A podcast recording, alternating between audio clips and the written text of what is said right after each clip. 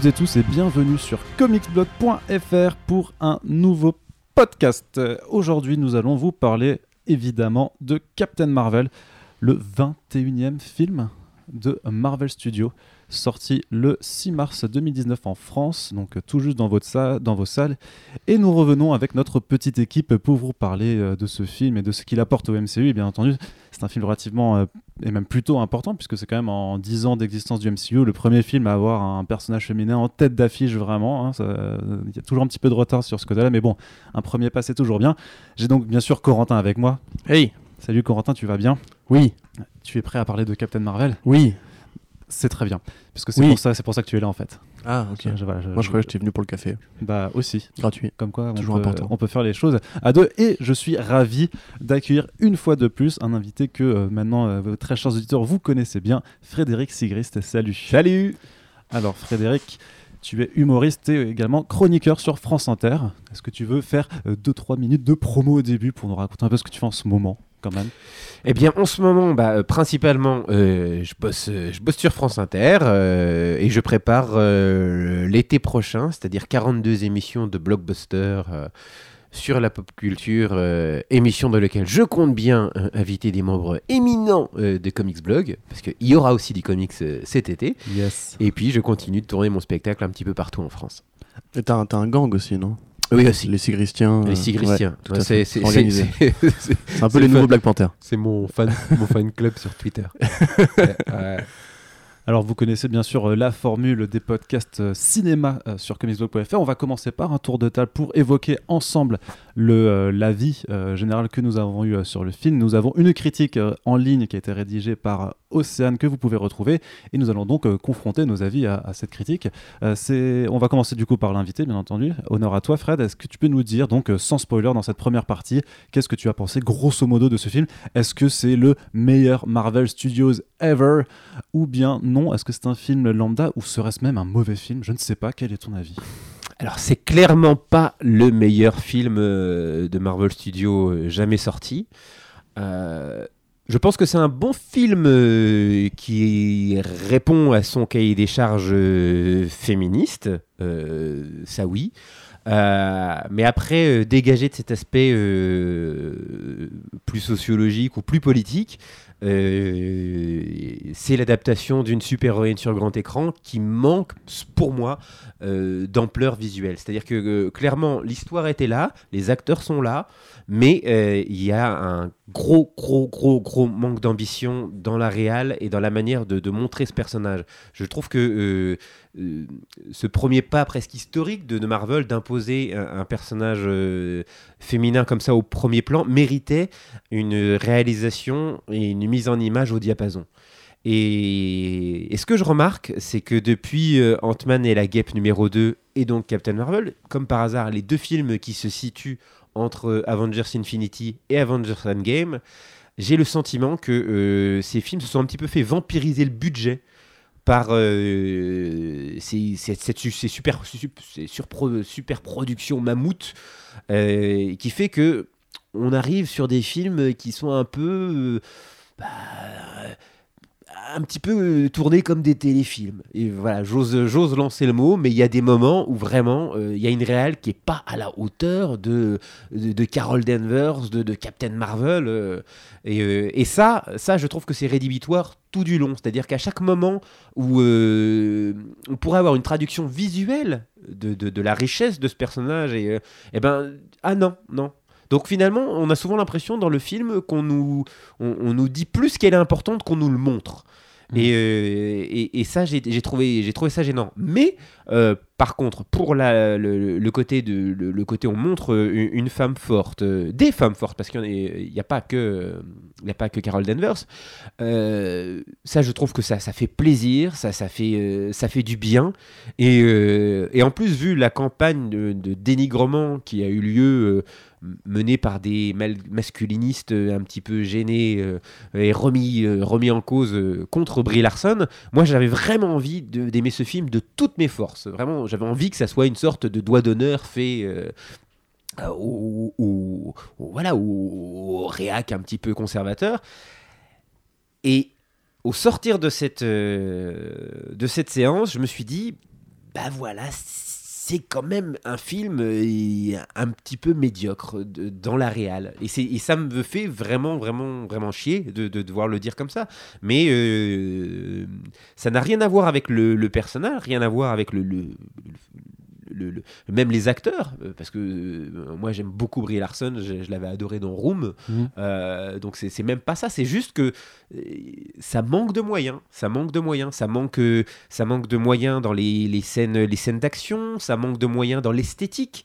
Euh, on, on te montre des civilisations, mais on va même pas te montrer une rue, on va te montrer euh, un, un- un- un métro, un métro sur la planète Ala. euh, et je trouve que sur tout ce qui est visuel, euh, tout ce qui est euh, le, côté un peu homérique et qui appartient au folklore du, cinéma de super-héros, euh, on est passé complètement à côté. Y a, la dernière fois que, je vous ai vu, c'était pour la, sortie d'Aquaman.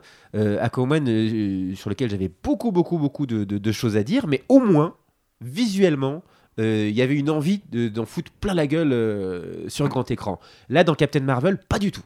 Pas Hmm. du tout. Il y a euh, voilà, euh, un entrepôt. euh, Si on voit un entrepôt, bah, il n'y a rien dedans. Euh, Il y a rien dedans, tout, tout est vide, euh, c'est des grandes étendues. euh, euh, on te dit oui, on a voulu retrouver l'esthétique des années 90, mais euh, le seul truc qu'ils ont retrouvé des années 90, c'est la réal, et c'était clairement pas ce qu'il y avait de mieux, et pas la réal du ciné. Je parle de la réal d'une réal télé, Euh, des courses poursuites, mais euh, voilà, je trouve vraiment que c'est que que sur cet aspect que le film euh, n'est pas à la hauteur et que on sent bien qu'il y a un cahier des charges euh, qui où on s'est dit ok, il est nécessaire de ne plus être à la traîne en termes de, représentation euh, des femmes sur grand écran. On, on s'est raté. Je pense que euh, là-dessus, Kevin Feige et tout, dit on s'est raté. On va envoyer Captain Marvel, mais que quand est arrivé le moment de mettre, de, l'argent, il y a dû avoir une sorte de réunion euh, euh, sur l'année fiscale. On s'est dit, oh là, mais Avengers Infinity, ça coûte très cher hein, quand même. Il y a beaucoup, beaucoup d'argent. Et puis là, il y a quoi? Ant-Man et la Guêpe 2 et en plus Captain Marvel. Bon, bah, on va, leur donner le quart de ce qui est. Et puis, euh, parce qu'il y a Endgame en plus après. Mm. Et je suis convaincu euh, que quand on reverra Captain Marvel dans euh, Endgame, tourné par euh, les Russos avec les moyens euh, qui vont être mis par. On, on va avoir l'impression de- d'avoir deux personnages différents. J'en suis convaincu. Très bien, et euh, c'est un peu un comble quand même pour un film de- qui a comme tagline Higher, Feather, Faster de ne pas être à la hauteur, si tu me permets cette petite tournure de phrase. Elle est savoureuse. elle, est, elle est géniale. On savoure. Je suis un poète qui ne, qui ne Oui. s'assume pas. Voilà. Corentin- Oh, si, si, je crois que là, tu t'assumes. Non, tu t'assumes à mort là. Ouais, en fait, j'assume Voilà. complètement. Alors, retrouvez mon premier recueil de poésie à la fin de l'année. Corentin, s'il te plaît, dis-moi ton avis aussi. Est-ce que tu es comme Frédéric, euh, pas hyper joyeuse, ou alors, parce qu'il me semble que toi, tu as applaudi à la fin de la séance euh, de la projection presse. Est-ce que tu. Non, j'applaudis jamais les projections euh, numériques. C'est vrai. Parce que non. Euh, ça sert à rien d'applaudir un projecteur qui a fait son travail. À la limite, applaudissez le projectionniste qui, lui, justement, a bien appuyé sur le bouton. Ça, ce sont des gens bien.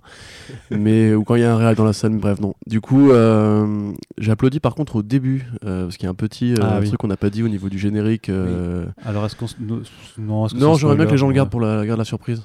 Peut-être Ouais. ceux qui l'ont pas vu, mais en tout cas, c'est voilà, c'est un, c'est un Ça, beau petit oui. truc. Voilà. C'est un et, truc et assez ça, pour le coup, ça a amené une émotion et, euh, euh, dans la salle dès le début du film qui, est, qui est très très bien vu et très classe. Tout à fait. D'ailleurs, euh, bon, c'est parti spoiler.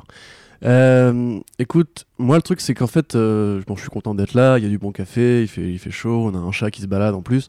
Mais en fait, j'ai pas tant de trucs que ça à dire sur le film puisque je le vois en fait comme un film qui porte très bien son nom, au sens où c'est Captain Marvel et moi c'est un film qui est très Marvel Studio. Euh, tu vois, Marvel Studios, c'est aujourd'hui un studio qui a 21 films, c'est énorme. Personne ne pensait qu'ils arriveraient à tenir un pari aussi long, parce que c'est quand même une saga qui se suit, qui se... personne ne regarde un film euh, éparpillé. Enfin, c'est rare les gens qui ont pris le train à marche, tu vois. En général, on se tape quand même tout le, tout le voyage. Et au bout de 21 films, je trouve que ça n'a pas progressé de beaucoup. Euh, autant il y a des maestria qui sont faites à droite à gauche avec Infinity War pour moi qui est un très bon film et qui justement est un vrai exercice de style assez compliqué de donner une cohérence générale à tout un univers dans un seul film. Autant euh, je suis très fatigué des origin story. Je suis vraiment, ça m'a déjà fait ça pour Doctor Strange. J'en ai vraiment marre en fait de voir un modèle décliné et redécliné. C'est-à-dire que autant, euh, certes, ils ont un peu déposé le brevet de l'origin story comme ça, quadrillé et tout, donc tu peux dire ouais mais ils font, ils font leur truc, tu vois. C'est comme aller voir un film de princesse Disney et ne pas espérer qu'au cours, au cours de film elle découvre, elle découvre le sens de l'aventure, etc Avec une chanson. avec une chanson évidemment et des stars au casting. Euh, mais le truc c'est que aujourd'hui, tu vois, c'est plus les petits mecs qui faisaient, euh, qui faisaient leurs films à une époque où justement le cinéma de super-héros n'avait pas les mêmes enjeux, tu vois. Quand tu regardes Thor 1, tu peux te dire, euh, ah, le héros, il rentre dans une animalerie, il demande un cheval, haha, ils sont marrants, c'est geek. Tu vois, mais là, entre temps, ils, pèsent, ils ont fait 4 milliards l'année dernière en 3 films. C'est énorme. Ils ont réussi à se hisser jusqu'aux Oscars. Tu vois, enfin, donc c'est. Pour moi, il y a des conditions, en fait, esthétiques qui sont plus possibles quand tu fais quand, quand es ce studio en fait quand tu es le plus gros studio du monde Euh, il y a des, des critères d'exigence qui devraient progresser et on sent qu'en fait ils écoutent pas les critiques qu'on leur fait depuis des années sauf sur un point justement celui de la diversité on leur a dit euh, ouais c'est très bien les mecs en six pack euh, et le plan gratos pour les pour les publics féminins etc mais derrière en fait on veut aussi des personnages plus divers parce que dans les comics c'est plus divers quoi qu'on veuille en dire les gens Euh, et là-dessus bah, c'est bien ça progresse mais sur tout le reste sur l'humour sur le montage, sur l'écriture. Il y a vraiment des automatismes d'écriture qui m'ont fait énormément penser à Thor 1, justement. C'est la comparaison n'est pas du tout innocente. Euh, sur la générosité du film, je trouvais que Black, Panther était plus généreux, tu vois. Pour Oui, moi, Black Panther, tu vois, beaucoup de gens ont fait un, un- énorme speech dessus. Bon, n'étant pas forcément euh, noir, je ne je sais pas à quel point le film est vraiment si important que ça. Moi, en tant que, specta- en tant que spectateur, euh, oui, vas-y Frédéric. Euh, je, je suis- je suis métis et donc j'ai vraiment suivi euh, Black Panther de près et euh, je l'aurais suivi de toute façon, hein, mais, disons que euh, parce que c'est aussi euh, un, de mes personnages euh, préférés qui m'a fait, rentrer dans la, bande dessinée. Et un truc qui, euh, qui explique aussi la réussite de Black Panther et au-delà du simple fait de dire oui, c'est le public noir qui est allé en masse, c'est que euh, Black Panther, mine de rien, était peut-être plus progressiste, même socialement parlant, au-delà de la diversité, que Captain Marvel, parce que il y avait d'autres personnages féminins extrêmement forts euh, Mm. dans Black Panther. Euh, Il y avait aussi un- une figure d'homme euh, incarnée par Chadwick Boseman, qui n'est pas du tout le héros qu'on a l'habitude de voir au cinéma, C'est c'est-à-dire même presque pas le héros du film, en fait, finalement. ben, si quand même, mais euh, pas comme euh, on est vraiment dans euh, le, courant de, pensée politique porté par un mec comme Barack Obama avec la masculinité positive, c'est-à-dire quelqu'un qui ne va pas regarder un individu juste, bah, c'est un noir, c'est une femme qui s'adresse à moi, mais qui va le regarder comme un individu qui a un propos. Et je vais euh, voir si ce propos, euh, euh, si on peut trouver un, terrain d'entente. Et finalement, le personnage de Black Panther, tout le film, c'est ça, c'est-à-dire qu'il rompt la tradition séculaire des Black Panthers, c'est-à-dire de rester en, autonomie comme ça. Donc, il, il casse le modèle ancestral du père. Et d'ailleurs, il y a même cette séquence où il s'engueule avec son père en disant Mais pourquoi vous avez fait ça? Vous êtes resté en. Et il laisse sa sœur. Euh, lui tenir la dragée haute parce que dans son domaine de, de compétences, euh, il laisse Okoye euh, euh, gérer ses affaires toute seule parce qu'elle est suffisamment grande pour se démerder. Et même avec le méchant, eh ben, il adhère, il comprend son point de vue et il lui donne la possibilité. donc en fait, on a pour la première fois depuis très longtemps un personnage qui n'était pas en train de taper du poing en disant je suis le bien, je suis la ligne qui sait exactement ce qu'il faut faire, mais qui se laisse. Euh, qui se laisse euh, pé- pénétrer, qui, est perméable aux idées, euh, aux bonnes idées d'où qu'elles viennent. Et je pense que c'est en ça que Black Panther a, plu énormément à la fois, évidemment, au, à un public noir, mais aussi à, des femmes, parce que il y avait quelque chose de, tout nouveau dans la manière d'écrire le personnage. Il, il était, il était diversité, mais il était, il était nuancé. Et, euh, et cette nuance, je trouve qu'on l'a, on l'a, on- on- Ouais, voilà. En fait, c'est là où je voulais en venir, c'est que autant moi, justement, Black Panther, c'est pas un film qui m'a profondément marqué, je trouve qu'il est agréable à regarder, etc. Mais surtout, on sent qu'il y a un auteur derrière. On sent qu'il y a Ryan Coogler Oui. et ses idées. Euh, c'est le casting de Ryan Coogler, c'est les collaborateurs réguliers de Ryan Coogler, c'est lui qui a orchestré les choix de décors, le- il a travaillé avec son compositeur phare, Ludwig Göransson, et on sent que tous ces choix-là, en fait, sont des choix de cinéastes. Certes, on sent un studio derrière qui va mettre moins de thunes sur les fonds verts, qui à la fin bave un peu, que ça reste quand même un procédé d'écriture où le héros a les mêmes pouvoirs que son adversaire, etc. Gros combat à la fin, troisième acte, bataille et compagnie. Mais derrière, en fait, tu sens que mine de rien, il y avait du progrès. Comme tu avais du progrès sur Homecoming, euh, en, termes, de vilain par exemple. Oui. Là, je trouve qu'on a fait un énorme bond en arrière. Alors, quelque part, ils peuvent s'en défendre en disant que c'est vo- volontairement méta, justement, d'imiter les films qu'ils faisaient à une époque, puisque c'est un retour en arrière dans le film. Mais en tant, enfin, en tant que tel, moi, je le trouve vraiment, je le trouve radin. À Mm. plein de niveaux. Mmh, Au niveau de il la, radin. la Il- mise en scène, d'accord. de, les, des, des routines d'écriture vraiment toutes Oui. bêtes où tu te dis Ah, mais comment le méchant est arrivé là? C'est un peu facile. Euh, ah, regardez, un petit, un petit easter egg un peu, coucou, un peu concon que tu avais probablement déjà, déjà, déjà deviné, tu vois. Il y a des surprises, ça c'est sûr, mais dans l'ensemble, je trouve quand même très prévisible en tant qu'origine story. Et finalement, à part le plan de fin d'ILM, euh, qu'on va pas spoiler tout de suite, mais en gros, qui est du coup une séquence par Industrial Light of and Magic, donc qui est le seul plan vraiment en full CGI réalisé par un studio qui sait faire, effectivement, je le trouve pas très beau. Il y a des, du travail au niveau de la photo. Les acteurs, pour moi, ils sont tous bons. J'adore ce Nick Fury euh, gringalet euh, de l'époque. euh, voilà. Euh, Brie Larson, vraiment, voilà, est formidable. On va, on va parler des acteurs après, mais en fait, grosso modo, moi, j'ai pas vraiment d'avis sur le film, puisque je trouve que c'est moins qu'un film, c'est un produit, en fait, vraiment. Et je sais que c'est un truc que je dis souvent dans, pour plein de productions de super-héros, mais euh, disons qu'Aquaman, tu vois, avait cette, cette charge de défaut et de maladresse un peu bébête, et ce côté euh, over the top qui faisait que du coup, tu pouvais apprécier comme un bon film série B. Pour Marvel Studios, et comme tu disais, le premier film de super-héroïne, j'ai d'autres attentes, j'ai Mm. d'autres exigences. J'aurais en fait adoré que ce film mette la- à l'amende tout ce qui s'est fait avant, tu vois, Mm. parce que justement, on l'a réclamé. Et pour moi, quelque part, Wonder Woman avait le même problème, tu vois, c'est que c'était un, film correct, sympathique, qui avait des bonnes valeurs. Mais c'était pas encore le Dark Knight des super-héroïnes. Quand est-ce que ce film va arriver, tu vois? Et je trouve que Kevin Feige, quand même, se repose vachement sur ses lauriers.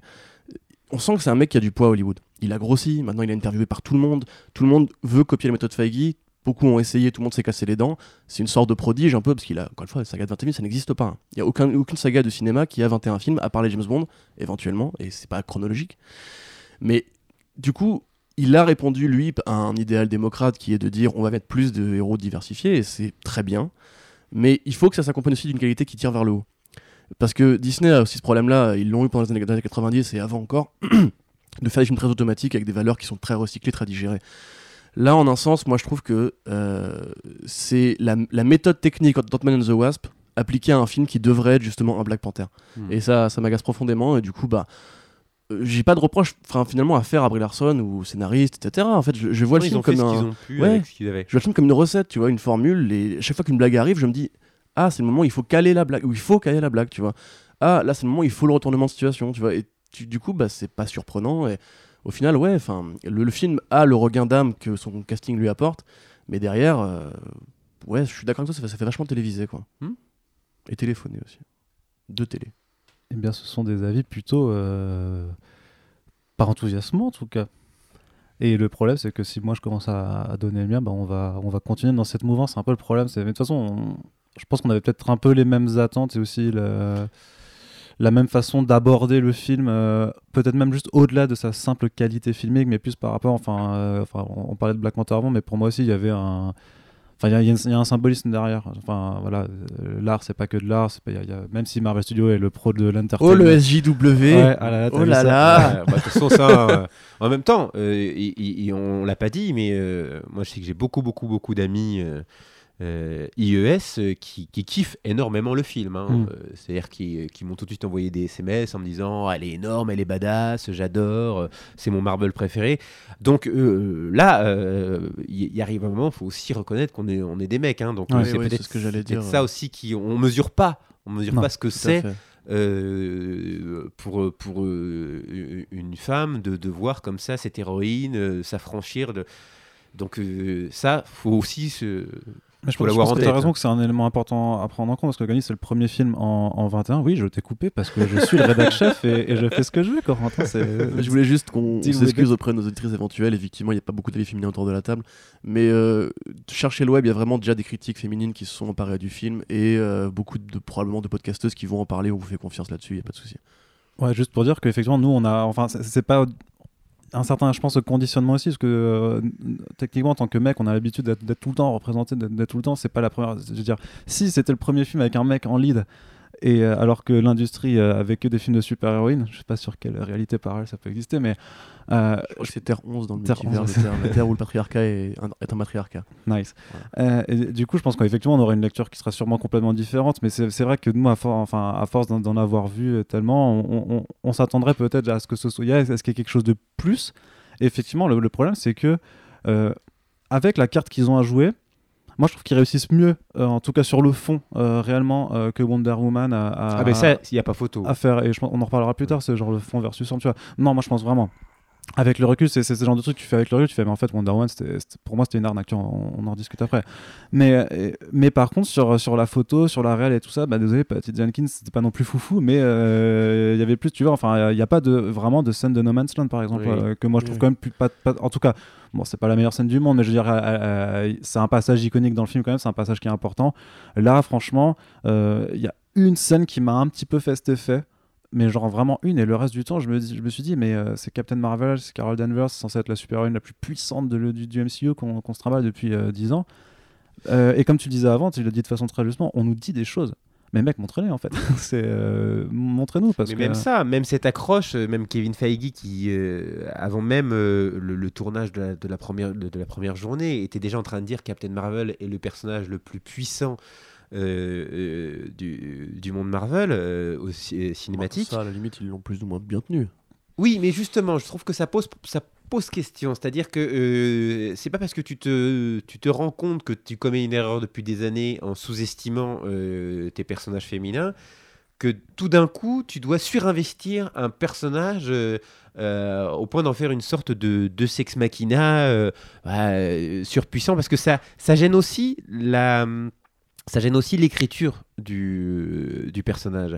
Il y a au- aujourd'hui on parle des héroïnes euh, sur grand écran, mais il y en a eu plein des héroïnes sur grand écran. On a tendance à les oublier, mais euh, Sigourney Weaver, Ripley dans Alien, euh, Linda Hamilton, euh, Sarah Connor, ça a ouais. été des grandes grandes figures et c'était des, des femmes fortes, indépendantes, mais qui étaient aussi capables d'avoir des défauts. Et, euh, et- et c'est quelque chose qu'il faut. Le, féminisme, ça veut dire euh, donner la, possibilité à des femmes d'avoir le premier rôle, mais ça veut pas dire euh, écrire des personnages parfaits ou surpuissants euh, en tout. Et, c'est un travers dans lequel il faut pas tomber parce que si tu prives un personnage, quel qu'il soit, que ce soit un homme ou une femme, un blanc ou un noir, de, ses, défauts, de ses, aspérités qui en font un être humain et qu'il faut qu'on va s'identifier, eh ben, tu te prives d'un intérêt. Et, euh, et souvent, euh, dans, Captain Marvel, tel que je l'ai vu là, euh, il y a des moments où on flirte avec ça, c'est-à-dire que tellement puissante que ça devient compliqué de s'investir véritablement en elle. bah, ça, on, en parlera dans la, partie spoiler, mais comme en plus il y a eu un choix scénaristique autour de l'écriture du personnage, je trouve que je suis sorti de ce film en ayant une idée assez euh, éloignée de qui est vraiment Carol Danvers, mais je l'ai pas vu apparaître tout au long du film. Oui, je suis d'accord avec toi en fait, mais euh, moi, tu vois, typiquement, je vois même pas ça comme un problème qui est inhérent à Captain Marvel. Euh, le truc, si tu veux, c'est qu'ils ont fait le choix, comme tu dis, d'une origin story qu'on va développer ensuite, mais en général, le propos d'un film de super-héros, c'est un voyage initiatique, comme on l'a dit, répété, etc. Là, c'est plus une sorte de travail de recomposition d'une personnalité qui a été morcelée. En général, un héros, au début, il est un peu arrogant, il est un peu couillon. Donné Junior vend des armes euh, à l'Iran. euh, euh, Doctor Strange est arrogant parce que c'est juste un frimeur et un peu un couillon. Ils ont un côté attachant, tu vois. Mais ils vont jamais. En fait, leur but, si tu veux, va être de dépasser ce côté euh, j'ai des défauts pour devenir un héros. Mhm. Là, dès le début, en fait, ça a toujours été une héroïne. Tu vois, ça a toujours été. C'est ce que lui dit un personnage à un moment donné dans le film. Tu étais déjà puissante avant. Et en soi, tu vois, pour moi, elle me rappelle plus une sorte de côté Captain America, tu vois, où en fait, c'est une sorte d'idéal. C'est une sorte d'idéal de réussite, de puissance, etc. Effectivement, c'est plus compliqué de s'identifier à elle, j'imagine, mais tu vois, je... attends, finir quand même, hein. Mais euh, tu prends typiquement le fait que dans le film, il y a une présence euh, in- infantile. Et moi, en fait, je me dis, c'est Disney, c'est Marvel Studios, ils veulent donner un rôle modèle, tu vois. Ils veulent donner un rôle modèle, euh, parce que ça reste des films familiaux, ça reste des films pour les enfants aussi. Et quelque part, tu vois, justement, comme on manque de, figures costumées, comme- parce qu'évidemment, il y a tous ces films-là, mais bon, en général, moi, ma fille de 6 ans, je peux lui faire regarder euh, Terminator et Alien. Remarque carrément, si, en fait. mais euh, tu vois, euh, ne le faites pas chez vous. Mais tu vois, genre, je me dis, ils veulent faire avec ce film une sorte de, ouais, de Captain America pour les petites filles, tu vois. Et du coup, en soi, est-ce que vraiment tu peux leur reprocher? Moi, je, je suis comme toi, tu vois, je, je me dis qu'il me manque une surcouche d'écriture à ce personnage. Euh, qui est heureusement rattrapé par le jeu, mais tu vois, enfin, qu- qu'en penses-tu, toi, justement, qui, qui, qui est père? Bah, à la différence pour Captain America, et je pense que euh, dans un futur euh, proche, peut-être, on, on se rendra compte du travail euh, qu'a effectué vraiment Chris Evans sur ce personnage et, et, Le meilleur. et qui selon moi n'est pas reconnu à sa juste valeur parce que Captain America, Dieu sait que ce personnage est casse-gueule et il a amené, mais c'était aussi dans le scénario euh, cette fragilité, c'est-à-dire on le voit chétif, on le voit se prendre des coups, on le voit pauvre. Et ensuite, il devient Captain America. Et au début, il est très naïf. Et, euh, ensuite, dans ce parcours qui est le sien et qu'on connaît euh, avec tous ces films, entre Avengers, Avengers 2, Captain America Civil War, on l'a on l'a vu évoluer et il n'est pas. Il n'est pas, euh, il pas absent du doute, euh, mais c'était quelque chose qu'on sentait déjà de- de- depuis Captain America First Avenger, et, euh, et qui était une origin story. Et, là, c'est ce moment qui m'a qui m'a manqué cette, avec Carol Danvers, mais je pense que c'est vraiment lié au choix, au, choix scénaristique pour présenter le personnage. Et et- et je- j'en parlais avant de, commencer ce, ce podcast. Je suis convaincu que la Carol Danvers qu'on verra apparaître euh, ensuite dans Avengers Endgame euh, risque d'être complètement différente euh, de celle qu'on a vu euh, dans ce film. Parce qu'en fait, je, crois que le, le- le- le- le film s'arrête là où, où, où elle commence à exister. Et, et c'est dommage parce que justement, en tant que papa, euh, j'ai bien compris les, les signaux envoyés par euh, Disney, par Marvel. On dire, hé, t'as vu? Voilà une héroïne au- au- euh, auquel ta fille va pouvoir s'identifier. Mais moi, je connais ma fille. Si, en regardant le film, euh, je pense que le personnage qui va peut-être plus lui plaire, c'est un personnage qui est déjà bien plus entier et plus développé dans ce film, qui est la mère de Monica Rambeau. Euh, qui n'a pas de super pouvoir effectivement, mais qui a l'air de beaucoup plus savoir qui elle est, ce qu'elle veut. Euh, et, euh, c'est ça qui m'a frappé en fait en voyant le film. Je me suis dit, mais oui, en fait, le, le- féminisme, il n'est pas forcément euh, euh, le mieux traité chez Carol Danvers, mais plutôt chez, ses- chez sa meilleure amie. Euh, parce qu'elle n'a pas de psyché fracturée ou tout ça, mais euh, est, est beaucoup plus réelle. Elle fait plus, euh, elle fait plus maître de son destin. Alors que Carol Danvers, tu, tu, tu sens qu'elle a été. Tu as des flashs. Et, et ce qui est terrible, c'est que dans le film, on te montre, euh, on te montre des, des éléments de son passé qui m'auraient presque plus intéressé que ce que j'ai vu dans, dans le film, son rapport à son père, son rapport Ouais. euh, à, à- à- à sa, sa- comment, quand elle est rentrée dans l'US Air Force, euh, les, euh, le, le côté bridé, tu es une femme, tu n'y arriveras pas. Et, et je trouve que traiter tout cet aspect qui est vachement intéressant et constitutif de la personnalité de Karen Danvers, mais par petits flashs, par petites images, alors que tu aurais pu avoir des séquences là-dessus. Et- De toute façon, on va être clair, si vous avez lu Life Life- Life of Captain Marvel, euh, c'est très, c'est très expédié. Enfin, l'enfance justement de Captain Marvel. Ce qui est dommage, c'est un personnage qui a un parcours très long et très, très, très euh, chapitré Mm. dans les comics. Oui. Enfin, elle vient, elle vient pas de nulle part. Au départ, elle a plusieurs costumes, plusieurs statuts, plusieurs identités. C'est même assez récent finalement le fait qu'elle s'appelle Captain Marvel. C'était 2012 avec Voilà. Kelly. Et ça a un rapport assez différent euh, en termes de symbolique, justement à l'époque de l'émancipation, etc. Euh, là, pour le coup, c'est vrai que t'as un peu l'impression, tu vois, c'est comme quand tu vois la série Daredevil et qu'il manque justement le costume jaune, tu te dis, mais il manque une part de son développement en fait. Et là, du coup, bah, quelque part, ouais, ça, ça va trop vite en fait. Ça, ça va un peu trop vite et quand je suis d'accord avec toi, il manque vraiment des plans, des plans sur son origin story infantile. Et surtout qu'en plus, dans le comics, euh, Miss Marvel, enfin anciennement Miss Marvel, euh, a, été un des personnages à, à subir, mais tout ce qu'un personnage féminin peut subir presque de pire dans l'écriture. euh, euh, euh, des fois, ça a vraiment été juste une icône, euh, tu vois, sexy, en maillot de bain, comme ça, pour, pour les mecs. À un moment donné, elle est devenue alcoolique. En- ensuite, t'as- elle, elle- elle a quand même accouché de son propre fils. Avec qui elle part se marier, Avec faire des gosses, quoi. C'est ce qui est quand même mais énorme. Elle part de, c'est, c'est- tu te dis, mais qu'est-ce qui vous a pris à un moment donné euh, Hmm. c'est, avec Immortus et euh, elle, elle accouche de son propre gosse et avec qui elle va vivre comme ça tranquille. Et, et le personnage revient.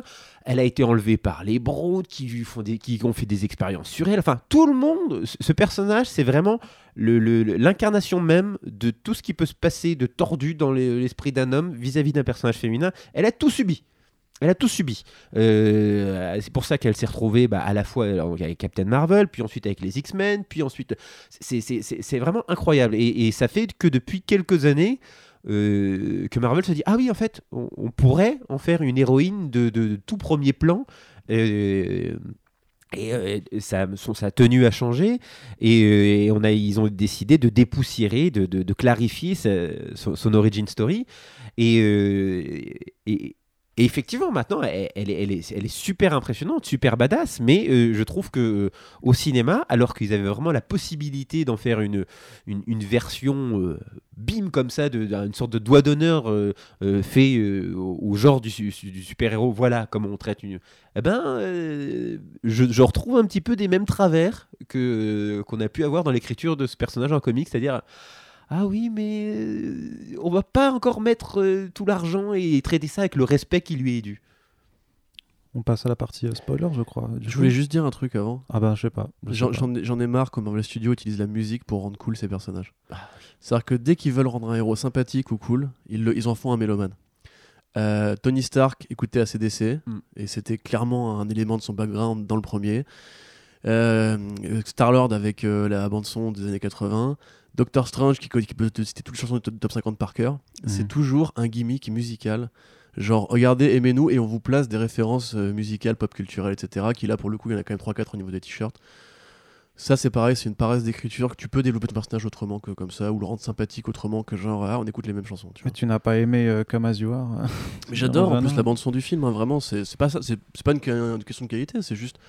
Enfin, il y a d'autres façons de faire, tu vois. Juste arrêter les blagues, arrêter la musique tout le temps. Euh, Captain America, il fait aucune blague. Et comme je suis d'accord avec toi, c'est pour moi l'un des personnages préférés du MCU parce que justement, il a un vrai développement, il est digne, il est incarné. Euh, et là, quelque part, tu sens que c'est toujours pareil. C'est genre, euh, il faut la rendre super sympa, blagueuse, fan de musique et tout. Je- ce qu'elle est probablement en comics, enfin ce qu'elle est en comics de toute façon, mais juste, euh, n'en faites pas un personnage interchangeable. Tu vois, c'est ça le truc. Après, on, on en parle peut-être. Après, je pense que sur, euh, sur le côté origin story, la façon dont c'est montré le background de, de Carol Danvers, je trouvais quand même intéressante la façon de faire parce que le problème après 21 films et euh, dont euh, les, les deux tiers de, de films d'origin stories, c'est qu'il faut essayer quand même de s'affranchir d'un déroulé plutôt linéaire. Tu vois, enfin, par exemple, Aquaman, c'est hyper linéaire avec l'enfance. euh, et, des, et les, scènes qui sont racontées. Et de la même façon que pour Man of Steel, je trouvais qu'avoir des longues séquences de, fla- de, de- de flashback euh, cassait un peu le rythme. Et, et- et personnellement, j'arrive à voir un peu comment ils ont essayé de s'affranchir en fait de, ces problèmes de rythme que ça peut imposer. Et surtout qu'avec le montage, qui est pour moi euh, en fait des exemples de montage réussi dans ce film. C'est de montrer en fait par, par, par à coup que quel que soit en fait la, la- quel que soit le stade de sa vie, quelle que soit même la, la, civilisation en fait où elle est, que ce soit sur Terre ou extraterrestre, parce que c'est un personnage féminin, alors tu auras toujours des mecs qui vont te dire, alors que ce soit le- le- des figures paternelles ou euh, juste des, des figures masculines euh, environnantes, tu auras toujours des gens pour lui dire tu peux pas faire ça, euh, arrête, t'es t'es pas assez bonne. Et justement, et on switch un peu vers la partie spoiler du coup euh, sans transition, mais tu as quand même ce, plan où euh, successivement elle se, relève en fait, qui était déjà donc présent dans le trailer, mais euh, où elle se relève avec à tous les stades de sa vie par rapport à des, à des formes d'échec, qu'elle- soit qu'elle a eu, soit qu'on lui a causé. Et je trouve que ce montage-là, cette façon de dire, bah en fait, il n'y a pas de raison que parce que tu es une meuf, tu peux pas te relever comme, comme tout le monde le fait. Et en plus, c'est la, la seule partition de, de la compositrice que j'ai retenue du coup, c'est aussi moment de cette scène, que là, il y avait quelque chose d'intéressant dans le fait de faire des petits bouts, mais de les raccorder tous ensemble parce que ça va sur une même thématique globale qui, qui est vraiment, enfin, pour le coup, c'est pour moi l'expression la plus euh, visuelle de l'empowerment euh, que tu peux avoir dans le film. Moi, je suis d'accord. ouais. De toute façon, bah, le montage en soi, il est, il est bien. euh, C'est pareil quand il... on est en spoiler du coup là?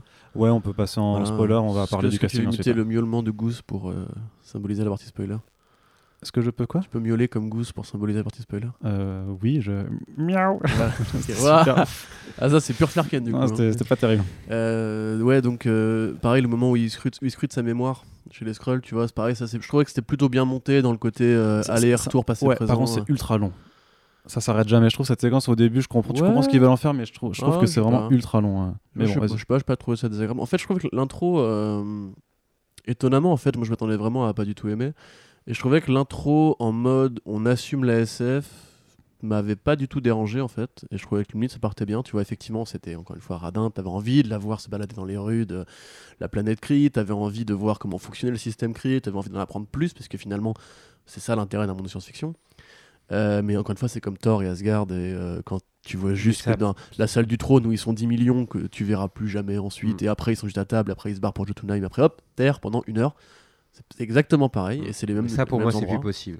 Ah, ça, ça, ça, ça, c'est vraiment, c'est euh, là, en tant que spectateur, pour moi, ça n'est plus possible. Ouais. Tu ne montres pas une civilisation alien si t'es pas capable d'en montrer plus qu'une rue ou un métro.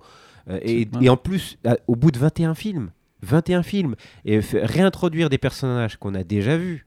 Euh, donc euh, Ronan euh, l'accusateur dans Les Gardiens de la Galaxie, Koraf, le, le personnage joué par Jim Onsu, Ouais. pareil dans Les Gardiens de la Non, Galaxie ça c'était un caméo où tu te, où te inutile. dis- tu te dis, bon, si vous, si vous avez nourri l'envie de les faire réapparaître, c'est pour les développer, pour montrer d'où ils viennent. Ah non, non, non, Non. on continue de rester non sur la surface des choses. Non.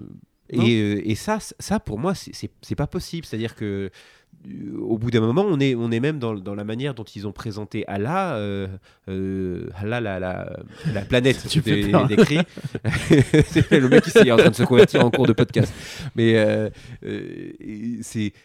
T'as des fois, on avait l'impression d'être dans un épisode de, de Stargate des SG1 ou Babylone, euh, Babylone 5. C'est très- des, des- des séries qui ont des bons épisodes, mais simplement, Ouais. c'est pas le même budget. Mais c'est ça, enfin encore une fois, je, je suis désolé de faire ce comparatif avec Black Panther, genre toutes les diversités. S'y oui, non, pas, non, mais mais c'est pas ça. la scène dire- de couronnement, laisse-moi finir, la scène de couronnement Non. dans Black Panther, euh, au niveau représentation d'une civilisation fictive, l'afrofuturisme, tout Mhm. ça, la, la ville du Wakanda, parce que bon, effectivement, le Wakanda se résume grosso modo à une ville dans le film.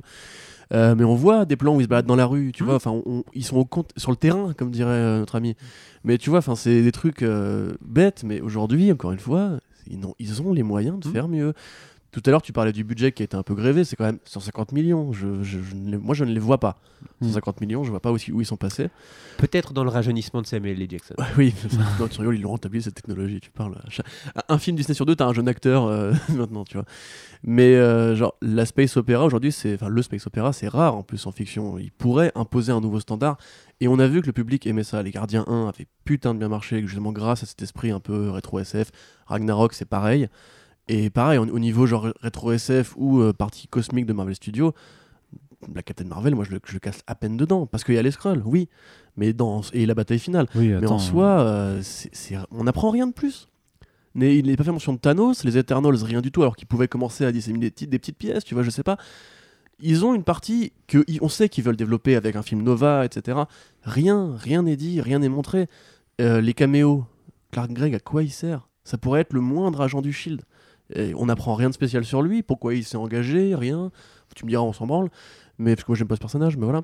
Euh, Nick Fury, même lui-même, tu vois, il est, on est content qu'il soit là. Il est, c'est cool, Pulp Fiction, euh, Menace to Society et tout. Voilà, en plus, il passe un Motherflarken. Tu vois, il a réussi à mettre son Motherfucker finalement, euh, mais en, en détourné. Mais en soi, enfin, tu vois, on, on apprenait plus de choses sur lui dans Winter Soldier, tu vois. même, ils auraient pu placer, tu vois, genre, je sais pas, moi, un petit Robert Redford qui traîne ou quoi. Enfin, j'en sais rien, mais il y avait, mieux à faire, même, tu vois. Enfin, le, côté années 90, euh, moi, je le sens à peine juste dans la bande-son, quoi, en fait et le maquillage effectivement facial de euh, Sam Jackson. Mais généralement, moi je le, répète, je trouve que le film n'est pas très généreux. Et quand tu fais 4 milliards en 3 films, 3 films, mais la, ta courbe de, profit elle est exponentielle. Me dis pas que Feige peut pas faire valider des plus gros budgets. Ouais, mais tu, sais ce que, euh, tu sais ce que je me dis, c'est que quand on va voir les concept art du film, on va encore être dans, en mode désillusion totale comme pour avec euh, Ant-Man and the Wasp. Ouais, il y a, possible, il y a- il y a c'est un possible, autre film qui existe quelque part, dans- là peut-être sur Terre 11, je sais pas. vois, mais- Mais je pense que tu as soulevé un, un point intéressant, Arnaud, quand tu, euh, quand tu disais, tu parlais euh, d'un énième et origin story. Je me demande euh, véritablement si, euh, dans l'ordre des choses, Captain, euh, Captain Marvel devait arriver si tôt.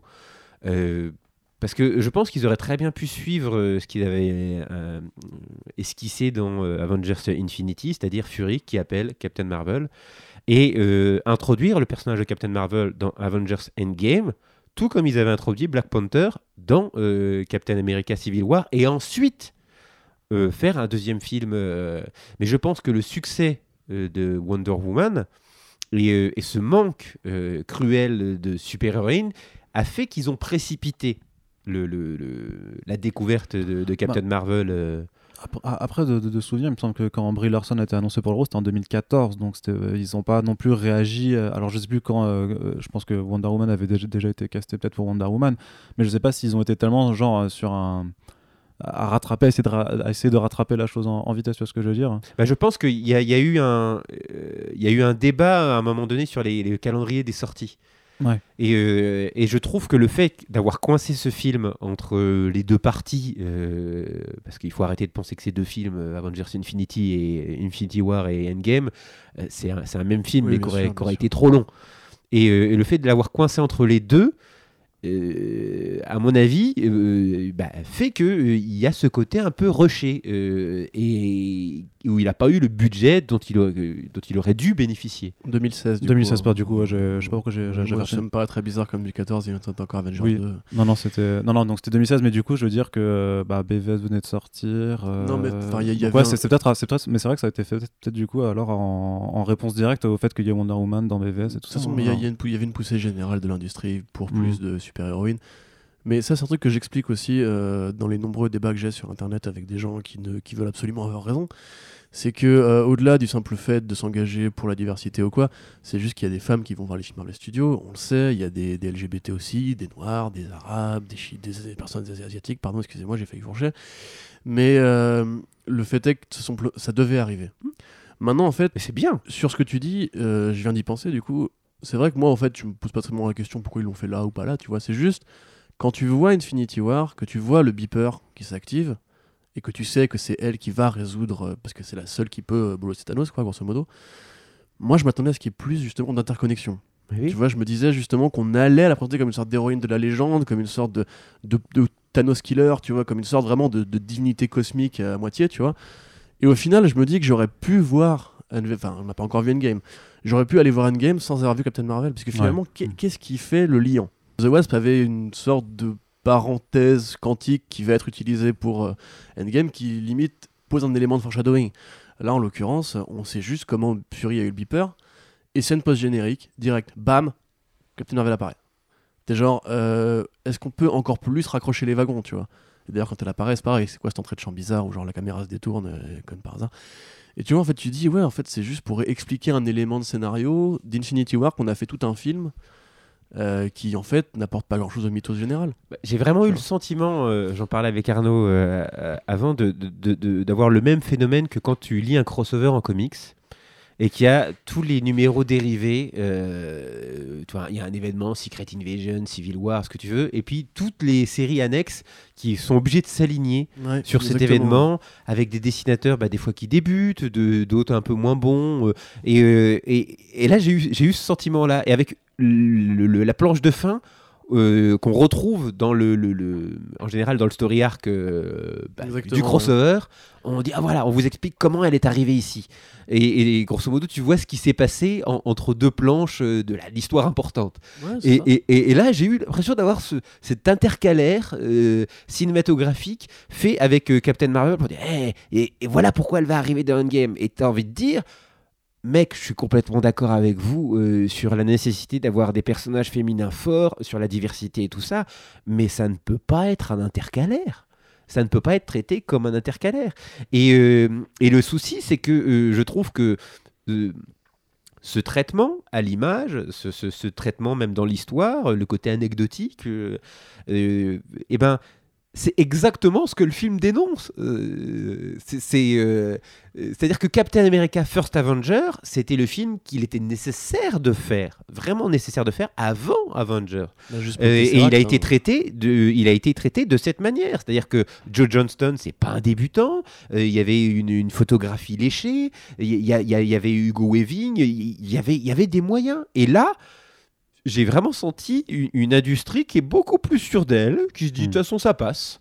Et, euh, et on va juste se contenter, je me suis presque dit, on va se contenter juste de faire mieux, euh, euh, philosophique- philosophiquement parlant, que Wonder Woman. On va assumer un féminisme où il n'y a pas une love interest, euh, tu vois, avec Chris Pine, le, le personnage de Steve Trevor qui finalement se sacrifie alors qu'il n'a pas besoin, mais parce que c'est lui qui va être l'élément déclencheur qui va faire avancer Diana. Là, là, là, il n'y a pas ça. C'est-à-dire que là, c'est vraiment Carol Danvers, elle se démerde, il n'y a pas de problème, il n'y a pas d'histoire d'amour ou, ou ce genre de choses, il y a juste une, une belle histoire d'amitié. Mais on est vraiment resté sur, euh, tu sais, sur nos réserves. Voilà, on a fait un film féministe, on est d'accord? C'est- Mais, mais ça, à la limite, moi, tu vois, je, je serais même pas contre, en fait, puisque, euh, je veux dire, on a bouffé combien de films euh, qui avaient aucun intérêt, qui étaient juste là pour placer des éléments de scénario, comme Civil War, qui finalement n'a servi absolument à rien. Euh, ouais, c'est pas un film que je porte dans mon cœur, personnellement, mais... euh, Bah, je suis pas d'accord. enfin, il a introduit Black Panther. Là, d'accord. Oui, et puis, et puis mine de rien, euh, même dans, dans un film euh, comme Captain America Civil War, je pense que les Russos euh, arrivaient à distiller des idées et même des, des, des idées de Mhm. mise en scène euh, qui sont quand même euh, les seuls à voir. La, la- la- la course-poursuite euh, entre euh, Black Panther, Bucky. Captain America et, et Bucky, de l'immeuble Oui, jusqu'en oui, bas, ça reste une scène que je trouve très très réussie d'un point de vue de la chorégraphie. Là, j'ai même pas eu ça dans Captain Marvel. Moi, je m'attendais au moins à avoir. T'as un personnage comme elle, l'avènement de ses pouvoirs. Je voulais avoir une scène, une scène qui défouraille tout et où je me dis ah ouais, là c'est Ouais. classe. Je l'ai pas eu. Mais tu vois ce que je veux dire en fait. Tu peux aussi euh, aller de euh, je ne sais pas quel film avant eu- était, enfin, était avant Civil War à directement Avengers 3. Au final, leur petite guéguerre, etc., est totalement secondaire finalement par Oui. rapport à la grande saga des Joyeux de l'Infini ou des Gemmes de l'Infini, comme on dit en anglais en français. Je sais pas. Je crois que- je crois que c'est les j'aime, ouais. Euh, et moi, en fait, tu vois, j'ai absolument rien contre une petite promesse, justement, encore mieux, en standalone, tu vois, ou années 90, tu peux prendre tous les risques que tu veux, tu t'en fous, ça n'aura pas d'impact. Fury avait conscience du Tesseract avant, pourquoi est-ce qu'il n'a pas créé les armes qu'on découvre dans Avengers beaucoup plus tôt, bref, autre chose. On est loin, on en a rien à foutre, on peut tout casser, on peut faire des blagues à la con, mettre des personnages qui n'existent pas, des scènes d'action à ton même très différent, parce que justement, c'est pas une, c'est une autre culture que la culture terrestre. Parce que là, pour le coup, je- en fait, moi, je m'imagine, j'ai fait, un, j'ai fait un rêve étrange. Où, en fait, je m'imaginais que j'étais dans le MCU. Et je me suis réveillé, je me suis dit, mais en fait, dans- quand tu vis dans la réalité qu'est le MCU, est-ce que tout le temps tu parles en blague comme ça? Est-ce que tu vois, tu t'envoies des vannes constamment Est-ce que tout le monde est hyper sympa Tout le monde aime la musique Tout le monde a des bonnes références culturelles et tout Parce qu'en fait, c'est que ça, tu vois. Là, c'est vraiment un film où tu te dis justement, tu peux casser tous ces codes-là, tu peux vraiment faire un truc différent, séparé. T'as pas besoin de respecter ton film d'avant et ton film d'après chronologiquement. Et au final, non seulement il le fait, non seulement il embrasse ce modèle à pleine bouche, mais en plus, t'as même pas appris tant de trucs que ça, tu vois.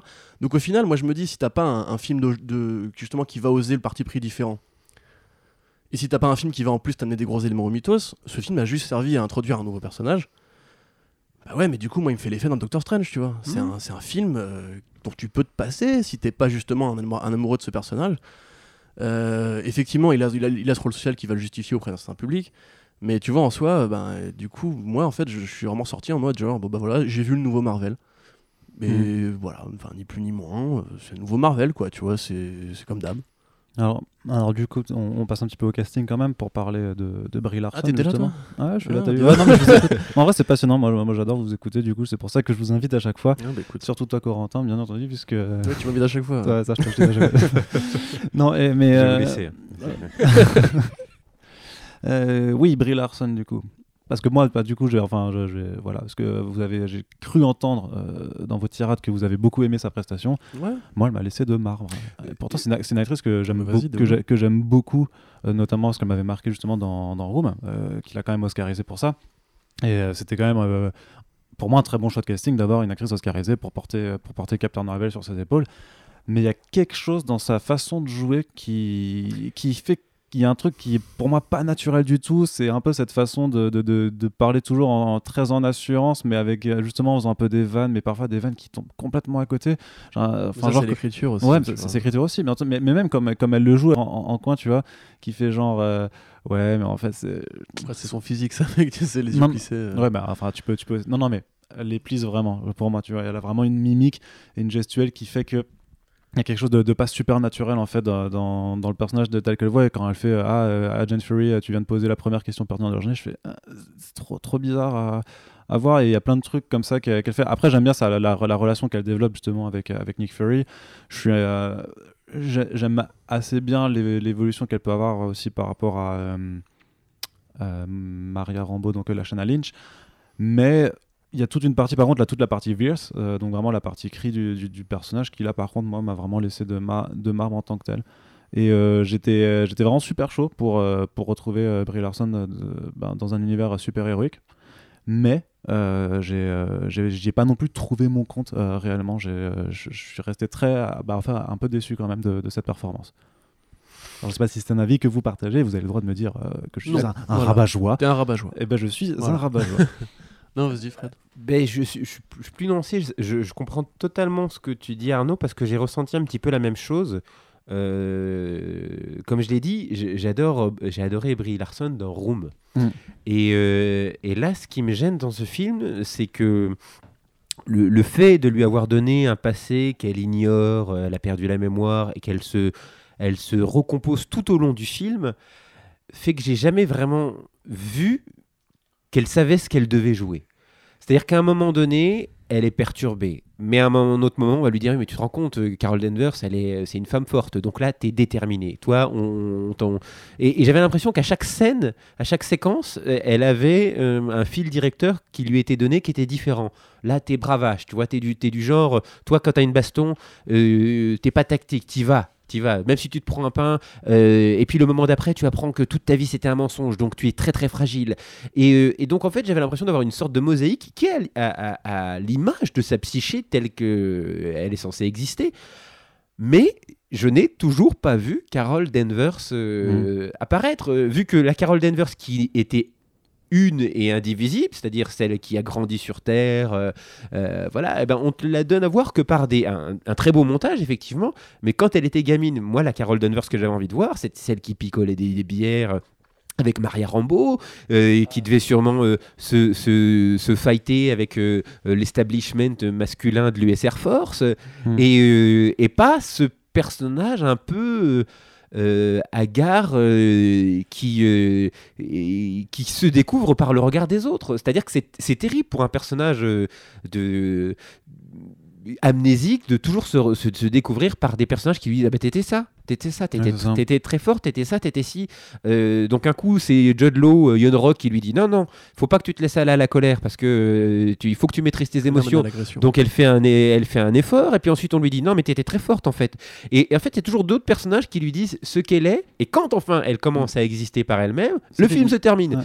Et, euh, et, et ça, ça pose problème, parce que euh, moi j'ai un cas de personnage amnésique euh, qui n'a jamais eu besoin euh, qu'on connaisse son passé pour être charismatique. Dès qu'il apparaissait, c'est Wolverine. C'est Mm. Wolverine. Wolverine, il savait pas euh, avant euh, qu'on sache qu'il s'appelait James Solette et tout ça. Il y a eu des années où on savait absolument pas qui il était. Et pourtant, euh, dès les premiers numéros, tu sentais qu'il avait son caractère, c'est qu'il envoyait chez qui il voulait. Qu'il est... Et en fait, c'est ça qui manque. C'est-à-dire Mm. que le, le- le- noyau dur de Carol Danvers qu'on ne peut pas lui enlever et qui existe dans le comics, mais que je n'ai pas vu apparaître dans le film. Ce qui fait que la performance de Brie Larson, il y a des moments, j'ai l'impression qu'elle fait plein d'emprunts. Tout d'un coup, je me dis, ah, là, on, on dirait que c'est Robert Downey Jr., elle fait une petite vanne. euh, Hmm. tu vois, référentiel. euh, tu vois, quand par exemple, il y a Nick Fury qui lui dit Mais vous avez pas vu euh, une, quelqu'un habillé, habillé avec une tenue de laser game Il dit Ah, si, si, elle est partie par là. Et puis elle s'enfuit dans l'autre sens, alors qu'elle elle, elle- elle vient de débarquer sur Terre. elle connaît pas la population, mais elle est déjà en train, dans un truc très à l'aise, fait Vous êtes l'autorité de cette planète Et, et c'est vraiment, qui est vraiment le, le- le côté. Le- le- la, la langue dans la joue, le côté second degré, très Marvel Studios, genre eh, on est fun en toutes circonstances. Après, ça, je trouve ça plutôt intéressant parce que ça évitait d'avoir une forme de redite. Et euh, je reprends Wonder Woman comme exemple, mais qu'on n'ait pas encore ce, ce- je découvre une autre civilisation parce que je ne la connais pas. Mais Et que elle est, quand elle, quand tu elle l'avais déjà fait avec Thor et tout ça. Mais justement, j'ai vraiment senti que parce que Marvel Studios était conscient qu'il l'avait déjà fait Mhm. avec euh, euh, d'autres personnages, il ne voulait pas le refaire euh, avec ce personnage-ci. Mais euh, peut-être que tout simplement l'idée de faire revenir quelqu'un qui a perdu sa mémoire sur une planète qui et, et de tout redécouvrir, bah, c'était peut-être pas une si bonne idée en Mhm. fait de traiter Carol Danvers comme ça. Après, moi, je, je- je reviens juste un truc sur, ce que- sur, sur ce que tu as dit par rapport à, à la colère et aux émotions. Parce que moi, je trouve que c'est un, c'est un, pa- c'est un truc qui est intéressant à, à voir avec Carol Danvers. Parce que techniquement, c'est quand même une personne qui, qui cède à ses émotions. Et je vois le- la, la façon, en fait, dont, dont le message, euh, où justement, tu as ce Jude Law qui lui fait euh, Retiens-toi, euh, maîtrise-toi, comporte-toi bien comme ça, parce que c'est comme ça qu'on va te dire de le faire. Et notamment parce qu'on reproche aussi aux femmes Oui, de- d'être trop émotives, de, l'hyst- enfin, tout ce qui est hystérie et tout ça. Donc, c'est c'est très bien que ce, que ce soit dépassé. Par contre, Carole, pour moi, c'est quand même une personne euh, qui se laisse aussi aller justement dans ses émotions Oui. et pas seulement pour tirer des lasers mais parce que quand tu lis des, des bandes dessinées Captain Marvel machin il y a, enfin t'as vraiment c'est lui où il dit euh, ouais je suis vénère j'ai envie de casser des trucs j'ai envie de me battre et tout là j'ai besoin de me défouler tout ça et ça tu le retrouves pas ce, ce côté vraiment euh, un peu colérique C'est un, un peu film Disney, mec. Hein.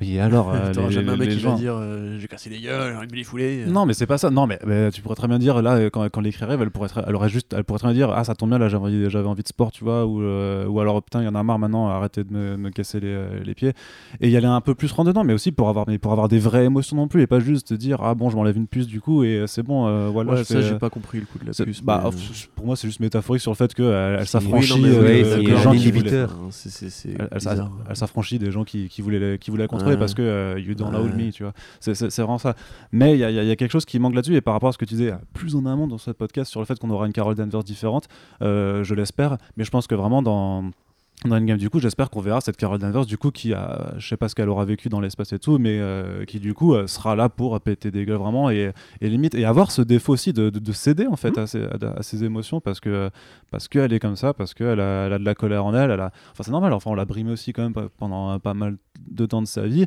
Euh, Il y a un moment, ben, quand, quand t'as fait chier pendant des années, t'as aussi euh, envie de laisser un peu exploser tout ça.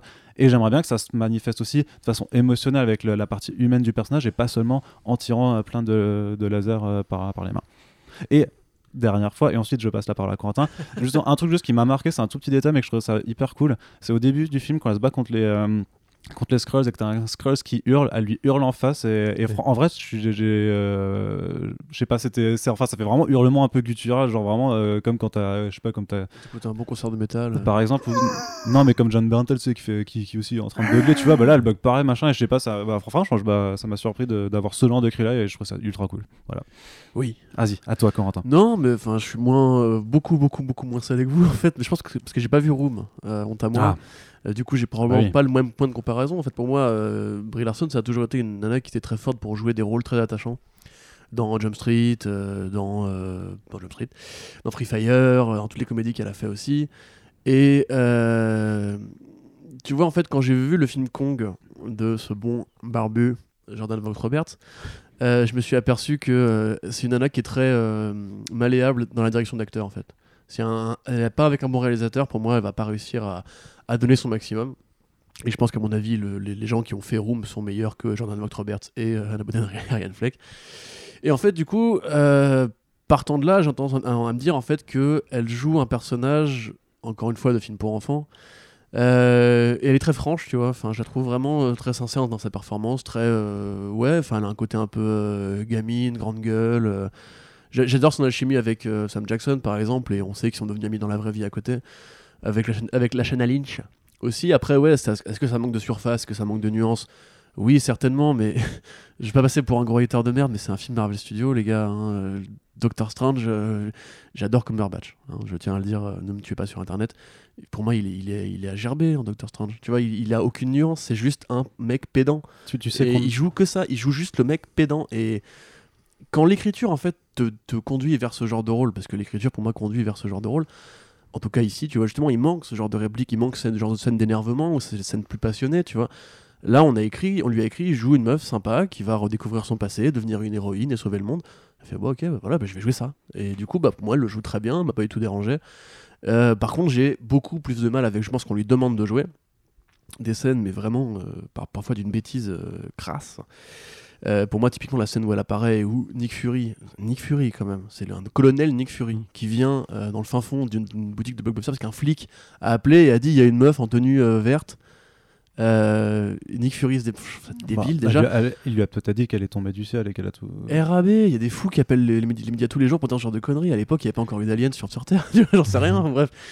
Euh, et leur échange, je le trouve ridicule. Je trouve les scènes avec la technologie rétro ridicule.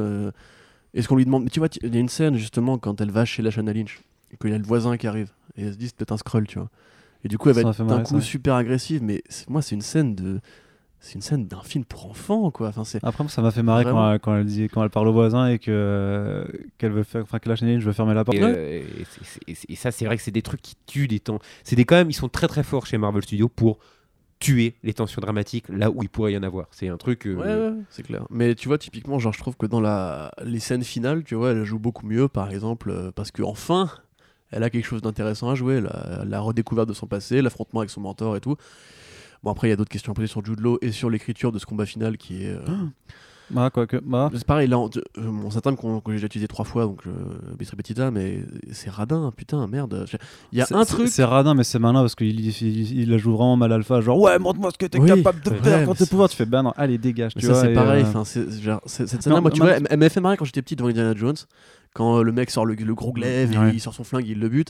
Après je l'ai revu dans l'autre film, et puis j'ai revu dans l'autre film, et puis j'ai revu dans l'autre film, et puis j'ai revu dans l'autre Ouais, film. mais quelque part, ça évitait d'avoir un combat euh, avec toujours ce même prototype de le, le, le- Ouais, le mais méchant, c'est comme le héros. Je euh, suis mais, d'accord, euh, mais en même temps, est-ce que le film te régale visuellement à part ça Tu vois, est-ce que justement ça aurait pas été un truc bien à la fin de montrer une vraie grosse baston qui, qui te caresse l'œil un peu? Bah, je pense qu'ils auraient pu- là où ils auraient pu la montrer, c'est effectivement avec l'arrivée de, de, de Ronan et des cris. C'est-à-dire que euh, tu fais a- arriver un personnage comme Ronan, euh, à chaque fois qu'ils auront utilisé ce personnage, euh, ils n'auront jamais su l'exploiter euh, à- à- à- au maximum de son potentiel. Et c'est c'est quelqu'un avec qui aurait pu Bah oui. avoir un affrontement. On l'a déjà pas eu avec Star-Lord.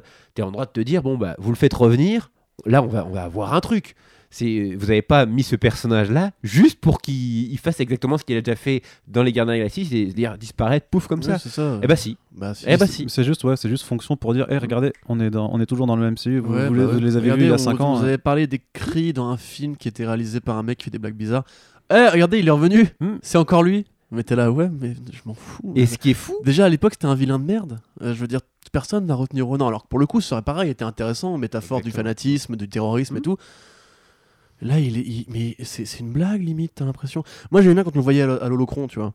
Où tu te disais, tu sais, c'est un peu genre Star Wars. Ah, regardez, petit caméo, sympa et tout. Mais quand il apparaît avec les vaisseaux et que juste il est prostré, aucune direction d'acteur, il fait juste comme ça, il bouge pas.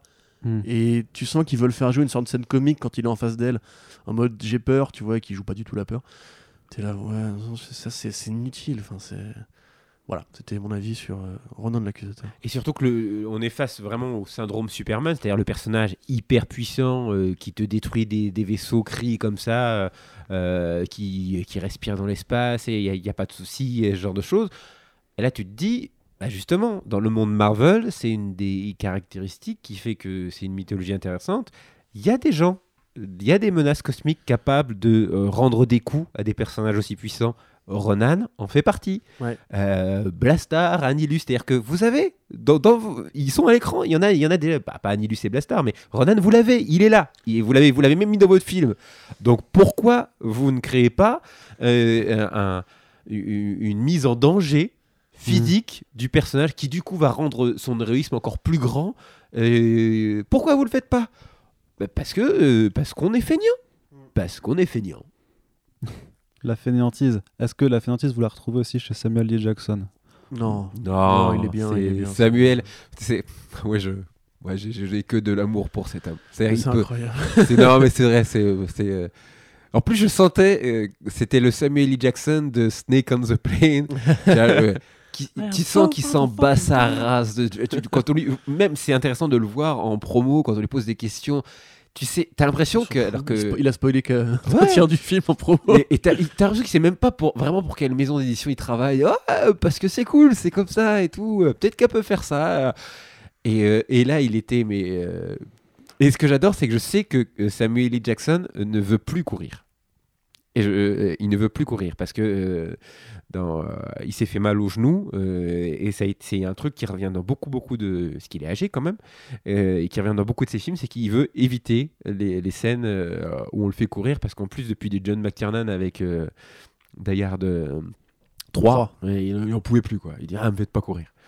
Et, et là dans le film il y a plein de moments où tu le, tu le vois courir mais que sur des, des, des plans de coupe de fin où il arrive et et tu sens c'est tellement tellement parce que c'est ça hé mec moi, je veux bien jouer dans ton film, je veux bien qu'on déconne, mais tu me fais pas courir longtemps. Ah, c'est clair. et, euh, et ouais, mais c'est Samuel L. Jackson, c'est, il, il est, il est impérial. C'est-à-dire que euh, il porte super bien les vannes. Le mec joue bien avec un chat, quoi. Il joue bien avec le chat. Il, c'est, non, vraiment, c'est. euh, ouais, quatre chats. Non, non, vraiment, euh, Samuel. Jackson, j'ai, j'ai une- c'était que du bon. euh. Et, euh, et j'ai découvert, voilà, euh, la Shanna Lynch. Ouais. qui joue euh, Maria Rambo et que j'ai vraiment beaucoup aimé. Je trouve que c'est moi c'est la scène qui c'est la scène du film qui m'a le plus touché où euh, où quand euh, Carol Danvers lui réapparaît chez son ami donc il a il a la pensée morte et elle lui dit ça doit être dur pour toi et, et elle lui dit dur pour moi? Elle dit mais tu sais ce qui est dur c'est c'est euh, de devoir enfin euh, de devoir enterrer ta, meilleure amie euh, et, tout l'état-major qui fait comme si elle avait jamais existé devoir expliquer ça à ta fille et puis la voir réapparaître et qu'elle se souvienne plus de toi. Et je trouve que cette scène c'est juste une scène mais de jeu où il n'y a pas de fond vert c'est un dialogue comme ça et bah bim elle amène quelque chose qui, est, qui, qui très très fort euh, et, euh, et, et je trouve dans ces films se prive énormément Ouais, je suis complètement d'accord avec toi. Justement, j'ai bien aimé cette scène aussi, et qu'en plus, qui était plutôt bien éclairée pour le coup, où il y avait le coup de la gamine et tout, qui amenait une Oui. surcouche d'émotion. Et c'est là que j'en reviens à la critique de Marvel Studios, c'est dès que cette scène elle est finie, bim le voyant sonner à la porte, bim blague, bim le scroll arrive, blague, blague, blague, blague. Et je me suis dit, mais putain, si vous aviez fait un film qui justement prenait son sujet au sérieux comme peuvent l'être les Captain America, là on avait un casting qui pouvait le faire. Oui, tout à vois. fait. On pouvait déléguer la partie comique au duo Fury et, euh, et Larson, et c'est tout. Et ouais, parce que ouais, comme tu dis, la chaîne je la joue très bien. Tu vois, elle est très crédible en, en mère de famille. euh, Nick Fury, enfin, je, Nick Fury.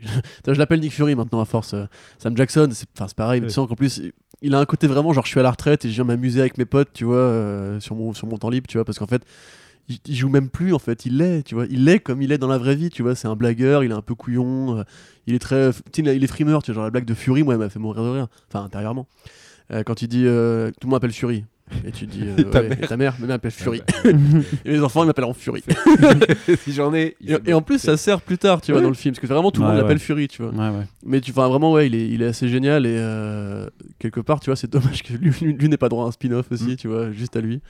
Mais puis en plus, retrouver son physique, justement, de l'époque années 90, c'est quand même assez cool parce que vous vous rappelez quand même qu'il a 70 balais. Ouais.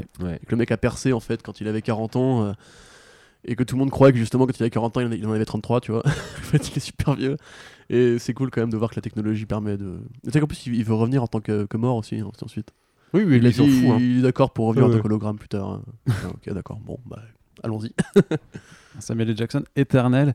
Euh, moins éternel en tout cas que Jude Law. Alors je sais pas si on va pas. C'est un peu du côté des, euh, des, des vilains du film. Donc on commence avec euh, Jude Law, donc euh, Yon Rogue.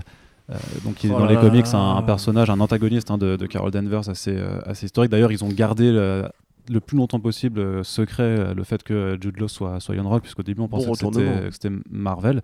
ils ont bien géré ça pour le coup les, les, les deux twists du film ils ont bien géré je trouve Euh, oui, oui. Euh, je trouve que ça. Non, non, je trouve. Bah, après, nous, on a tou- moi, j'ai toujours une lecture un peu différente parce que du coup, j'étais Oui, au courant de. spoiler de- beaucoup, de- ouais, bien sûr. voilà, moi, j'étais au courant de. de- Il y a quand même eu une surprise, mais on en reparle quand on parlera de. en tout cas pour un mec qui s'est épargné les spoilers t'as le Skrull le Flarken Marvel tu vois t'as quand même Oui, même le, fait, trois- même, même le fait qu'ils échangé le, le sexe de l'alias de, de Marvel, Tout à coup, fait, qui, ouais, qui est là par ouais. contre était vraiment bien vu, même a Annette Bening un, un peu, un, tout petit rôle au final euh, dans le film, mais je trouve que c'était très bien vu. Une raison de plus pour foutre le, le seum euh, à nos copains masculinistes euh, débiles. Mais euh, ouais, Jude Law, par contre, en termes de, de, de putain, c'est jeu, de, de jeu catastrophe. pur et dur, ouais, c'est. euh, mais il fait rien enfin Mm. mais Jude Law de toute façon c'est un acteur qui a différentes facettes c'est-à-dire quand il a envie Oui, c'est. Law, tu vois quand il a envie c'est Gattaca c'est tous les grands films qu'il a fait euh, les sorties de la perdition tout ça mais euh, il a aussi tu vois c'est un mec comme beaucoup d'acteurs de, de grand calibre il sait qu'il faut manger des fois il faut remplir le frigo et qu'il a un- une carrière où il a plus rien à prouver du coup il vient croutonner euh, mais des fois tu vois il croutonne et ça donne Sherlock Holmes où il joue très bien des fois il croutonne et ça donne des perfs comme dans Spy euh, le film de Paul Feig tu vois où il fait rien en fait et là, bah, il fait rien, en fait. Tu sens qu'il a fait un peu de bodybuild pour euh, rentrer bien dans l'armure. Tu sens que bah, il est content, voilà, il a des petites prothèses oculaires qui sont sympas. Mais derrière, c'est une catastrophe ce personnage. Sa relation avec Captain Marvel, pourtant je croyais qu'elle démarrait bien, tu vois. Justement, il y a vraiment une sorte de pareil d'alchimie entre les deux. Euh, que d'ailleurs d'aucuns ont interprété comme une sorte de tension sexuelle. Bon, voilà, chacun son truc. Mais euh, enfin, moi j'avoue que ça m'a un peu. Au début, je me suis posé la question, tu vois, est-ce que du coup ils vont être. Parce que je croyais que c'était Marvel en fait au début. Je me suis dit, Mhm. est-ce qu'ils vont être amants comme en comics, tu vois. Et en fait, euh, tu sens que c'est un petit hommage, un peu un petit clin d'œil, mais qu'en fait ça va jamais aller plus loin. Et en fait, non seulement le personnage est affreux, puisqu'en fait, toute sa relation. On bâtit des scènes avec cette relation au début. Pour ensuite, on dit que c'est lui qu'elle voit, que c'est elle qu'il voit quand il va voir le. La, créature, suprême voilà, intelligence. la suprême intelligence. C'est pareil, c'est un truc de gamin ça. Et en fait, à la fin, mais t'as l'impression que c'est un, c'est un inconnu. C'est, c'est, c'est, c'est- c'est Ah bah Enfin, il est c'est un expédié. méchant, méchant. Ça devient un, un méchant Marvel, Ouais. en fait. Ça devient un méchant Marvel Studios phase 1. Mm. Ça devient un, un Malekith en cours de film, alors qu'au début, il partait plus comme une sorte de mentor, un peu reflet, etc., image paternelle et tout. Et il joue, bah, il joue pas, quoi. Enfin, je... Mais ça, je il pense lit qu'il- ses lignes. C'est tout.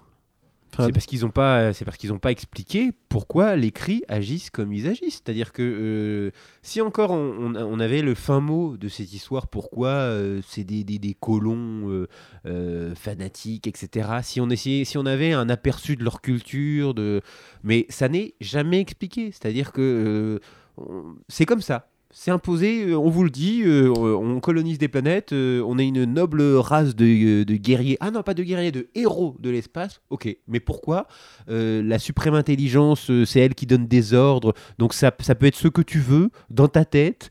Et, au bout d'un moment, c'est tellement flou comme, comme idée, alors que l'eugénisme, c'est quand même la base de la société cri. Euh, même dans euh, Man of Steel, en très peu de temps, c'est expliqué bien plus clairement que, euh, voilà, on, sépare le bon grain de livret. euh, mais là, ils ont même pas été foutus de prendre deux minutes pour expliquer ça, pour poser cette idée de on veut une, une ligne euh, d'être euh, qui descendent d'écrits purs. Euh, on veut euh, voilà les, les avec leur ADN de métamorphe. Pour eux, c'est c'est- c'est- c'est l'incarnation de tout ce qu'il y a de pire. Des gens qui changent leur ADN euh, euh, comme ça, c'est terrible.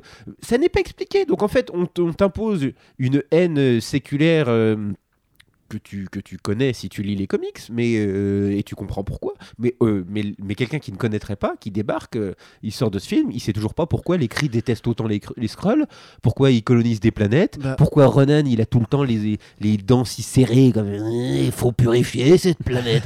C'est envie de dire, et- et- enfin calme-toi quoi. Non mais Ronan de toute façon oui c'est un mec qui va pas se pot- pas doit- ah, qui doit pas aller souvent aux toilettes mais le truc si tu veux c'est que au-delà de ça en fait c'est un trope qui est hyper connu en science-fiction le coup de euh, je croyais bosser pour le, pour le bon camp mais en fait non et euh, moi du coup c'est ça qui m'a fait la réflexion il m'a dit en fait soit c'est une allégorie politique et du coup les Skrulls Ah oui, sont sûr. effectivement des Oui, réfugiés c'est des réfugiés. Ah et oui. euh, les cris sont les États-Unis qui bombardent, euh, etc. T'es là, ouais, ok, c'est effectivement probablement ça. Mais du coup, pour moi, il me manque 2-3 scènes. Il me manque 2-3 scènes de contextualisation. Il me manque 2 scènes pour expliquer effectivement ce que font les cris euh, dans la galaxie. Pourquoi les Skrulls sont des gens bien? Parce que les Skrulls, bon, quoi qu'on en dise, effectivement, c'est une lecture comme une autre, hein, ils proposent, mais c'est un vrai empire normalement. C'est- ils ont. Ils ont quand même des bails qui touchent autant aux gentils qu'aux méchants, on va dire. C'est une, une- une Ces dernières années, c'était euh, plus des réfugiés, hein, ouais. comics. Mais il a, aussi Secret, Secret Invasion et tout, tu vois, euh, Secret Empire, euh, t'as- Secret Empire. Non, c'est pas de Tu Major. vois, voilà. T'as quand même des, des, des comics où c'est les, les vrais méchants, tu vois, et là c'est pareil, c'est présenté juste comme une, une population de bolos euh, qui peut se métamorphoser comme ils veulent, tu vois. Euh, c'est des trends qui seraient intéressants à développer pour l'allégorie politique, surtout en ce moment, tu vois, surtout maintenant que les États-Unis ont digéré la, guerre de l'Afghanistan et de, l'Irak. Aujourd'hui, justement, où plus qu'aucune autre époque, t'as des flux de migrants, t'as justement des populations qui ont, une, qui ont pas forcément le physique de ceux qui, vont les accueillir, qui viennent, etc. Tu vois, où justement même le, le scroll pourrait être l'allégorie justement du fait que physiquement ça n'a pas d'importance, etc. Tu vois, il y a rien, il y a rien de tout ça du tout. Enfin, c'est pas, c'est pas explorer en profondeur après parce que le film a, a énormément d'autres choses de non, non, non, non, attends, c'est c'est quand même, il y avait, il y avait les trucs à faire. Tu Non, vois. mais je- trouve non, mais je suis- d'accord avec toi. Il pose des pistes qui vont pas du tout être explorées. Alors je sais effectivement que beaucoup de gens ne veulent pas de politique dans leur dans leur film, mais euh, enfin Bah, Après, je, la- fois, je la trouve, moi justement, cette, cette image, cette métaphore, je la trouve très. euh, enfin, euh, elle, est, elle est pas subtile, quoi, tu vois. Enfin, immédiatement, à partir du moment en fait où euh, tu découvres avec ce- cette scène assez rigolote où tu fais Attends, qu'est-ce qui se passe Où tu vois Ben Mendelsohn en train de boire son, euh, son soda en attendant dans, dans la maison de la Shana. euh, euh, où d'un coup, il y a, il y a- ouais, alors du coup, les Skrulls- alors j'imagine que les vrais fans des Skrulls méchants machin ont dû être horrifiés par ce, par Oui. ce traitement des, par ce traitement des- par ce traitement des personnages. Et je t'avoue que bah, du coup, c'est vraiment le truc qui m'a méga surpris. J'ai fait waouh, qu'est-ce que vous êtes en train de faire? Mais bon, c'est c'est Marvel Studios. Black Panther. Non, non, mais attention, parce qu'il y a Ouais. vraiment, il y a vraiment dans le comics euh, toute une phase où les Skrulls sont présentés comme ça. C'est-à-dire Ouais, qu'il y a même un moment donné où le professeur Xavier dans les X-Men crée une, une école euh, pour mutants Skrulls euh, parce qu'ils sont réfugiés, parce Oui, qu'ils n'ont plus de planète. D'accord, ouais. Et euh, et il y a même une- aussi un autre story arc dans les 4 Fantastiques où ils recherchent une, une planète parce que Galactus, ayant dévoré leur, leur royaume, euh, ils sont, euh, ils sont euh, bah, alors, c'est pas apatrides, ils sont planétides, je sais Ouais. pas comment on dit. Ils sont planètes, euh, voilà, c'est voilà. pas, pas me faire chier. toute en façon, fait. c'est galactique, donc une planète égale un pays, voilà. Voilà, ils, sont, ils, sont, ils sont sans planète. Donc, il y, a, il y, a, il y, a deux- il y, a, il y a deux modèles de Ouais. connus en comics. Le- mais la, euh, la guerre Chris Skrull, c'est un, un pan du cosmique qui Oui. est quand même assez incontournable. Et Oui. présenter les Skrulls directement comme ça, avec ce Oui, statut-là, c'est faire fi d'une partie de l'histoire qui aurait été vrai. traitée comme une sorte de truc qui s'est passé hors champ, on sait pas trop et tout. Alors peut-être qu'on aura un film dans les années 1800 du MCU où tu verras l'origine de Adam Warlock ou je sais pas quoi. Mais enfin, on remarque non parce qu'il y a une futur. Mais enfin, tu vois, c'est des trucs. Pour moi, que c'est ils prennent des, les bons ingrédients. Et ils font un plat en fait qui manque de saveur puisque simplement tu sais que ça pourrait être mieux fait, tu sais qu'il manque Mhm. vraiment tous ces éléments que tu connais et que tu pourrais apprécier différemment. Mais encore une fois, c'est une scène qui me désacralise à mort la, la- la civilisation Skrull de voir Ben Mendelsohn qui boit son soda et qui fait des blagues où il dit je, je sais pas ce que, où est-ce que tu veux mettre le pied, tu C'est le enfin. traitement planétule que dans Ragnarok. hein. Un, Oui, c'est ça, Ouais. exactement, C'est, euh, exactement. c'était un Enfin, petit peu c'est ça ce que je voulais dire par rapport à, à Oui. cette, à cette scène.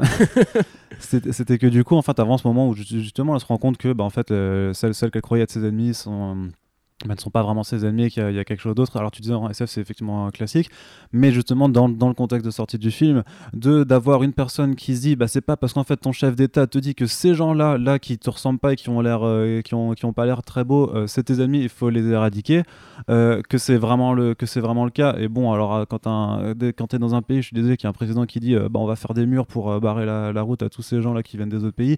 Je trouve que le, le- tu vois ça, reste un Marvel Studio donc et, et Disney va pas forcément faire les choses de la façon la plus subtile, mais au moins ça ils en font peut-être pas assez effectivement, mais au moins pour moi c'était c'était transparent. Et limite je me suis dit mais en fait euh, les, enfin, je, je vais pas faire une fixée dessus, mais les, les mecs euh, plutôt conservateurs, plutôt pro machin, qui vont aller voir le film, ils vont être limite encore plus vénères par, par cette allégorie-là que juste parce qu'ils sont un peu décondensés d'avoir une super Ouais, je- héroïne. Je, hein. pense que le côté empowerment euh, l'emportera, puisque bah, je le pense T'en aussi, mais, parlais mais tout à l'heure, ça m'a frappé. T'en parlais tout à l'heure, mais je trouve justement que la- l'allégorie est plus fine dans la relevée de Captain Marvel que dans tout traitement de Rescroll, tu vois, ou même le, le fait qu'elle justement elle refuse le combat et qu'elle lui dise j'ai rien à te prouver, euh, connard.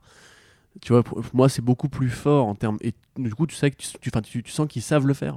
Ils savent mettre des propos. Encore une fois, la saga MCU, elle commence par un marchand d'armes qui travaille avec le gouvernement américain, qui s'aperçoit que le gouvernement américain perd ou vend des armes aux terroristes. Et ça, ça n'évoque rien à personne Mhm. dans l'histoire du pays, peut-être, je sais pas. Euh, Captain America, c'est pareil, c'est un, un symbole patriotique qui découvre que son pays a changé, que c'est plus compliqué, que il travaille, pas que maintenant l'État n'est peut-être pas forcément le bon camp, alors qu'à l'époque si, tu vois. Mhm. Et tout ça, tu vois, elles existent ces allégories-là. Et là, en l'occurrence, je trouve que c'est bâclé, vraiment. Après, pour le, parce que du coup, on parlait ça par, par l'acteur, je sais pas. Ouais, de Batman Delson. Bah, lui, il est très bien. Oui, je trouve que oui. Vraiment, je voulais en parler. Je trouve que justement, euh, il amène euh, Benoît. c'est- c'est- cette, cette richesse qu'il n'y a pas dans la réalisation. euh, euh, bah, lui, il l'a dans son jeu. C'est-à-dire que mine de rien, avec ce, avec ce masque, et en plus, on sent qu'ils lui ont mis des trucs dans la bouche qui fait que quand il parle. Bah après, il a, il a, il a un petit, un, un petit cheveu sur la langue, hein, naturellement. Ouais, ouais, il, a, il a une diction assez Il a, particulière. il a son accent, alors je sais plus si c'est sud-australien, je sais pas, mais j'ai vu qu'en gros, que quand il est en scroll, en fait, il laisse son accent naturel. euh, Hein? Il est anglais, non? Attends, je vais, Non, je vais tu, tu, tu regarderas, c'était un accent un peu particulier. particulier pardon. En fait, quand il est en Scruzz, il utilise son, son, son accent naturel. Et D'accord, quand il joue le, le, le mec du, euh, du Shield, en fait, il, là, il prend son- un accent plus américain, justement. D'accord. Et que ça, ça lui a permis d'un peu. Parce que de- du coup, ça lui donnait une, une, une voix, Mais, une voix euh, particulière. Mais quand Mais tu je re- trouve que euh, il, amène une humanité euh, qui- m'a fait plaisir. Je trouve, je trouve que euh, quand il, il- il retrouve sa famille, ce moment comme ça entre deux extraterrestres d'amour, de, de famille qui se retrouvent.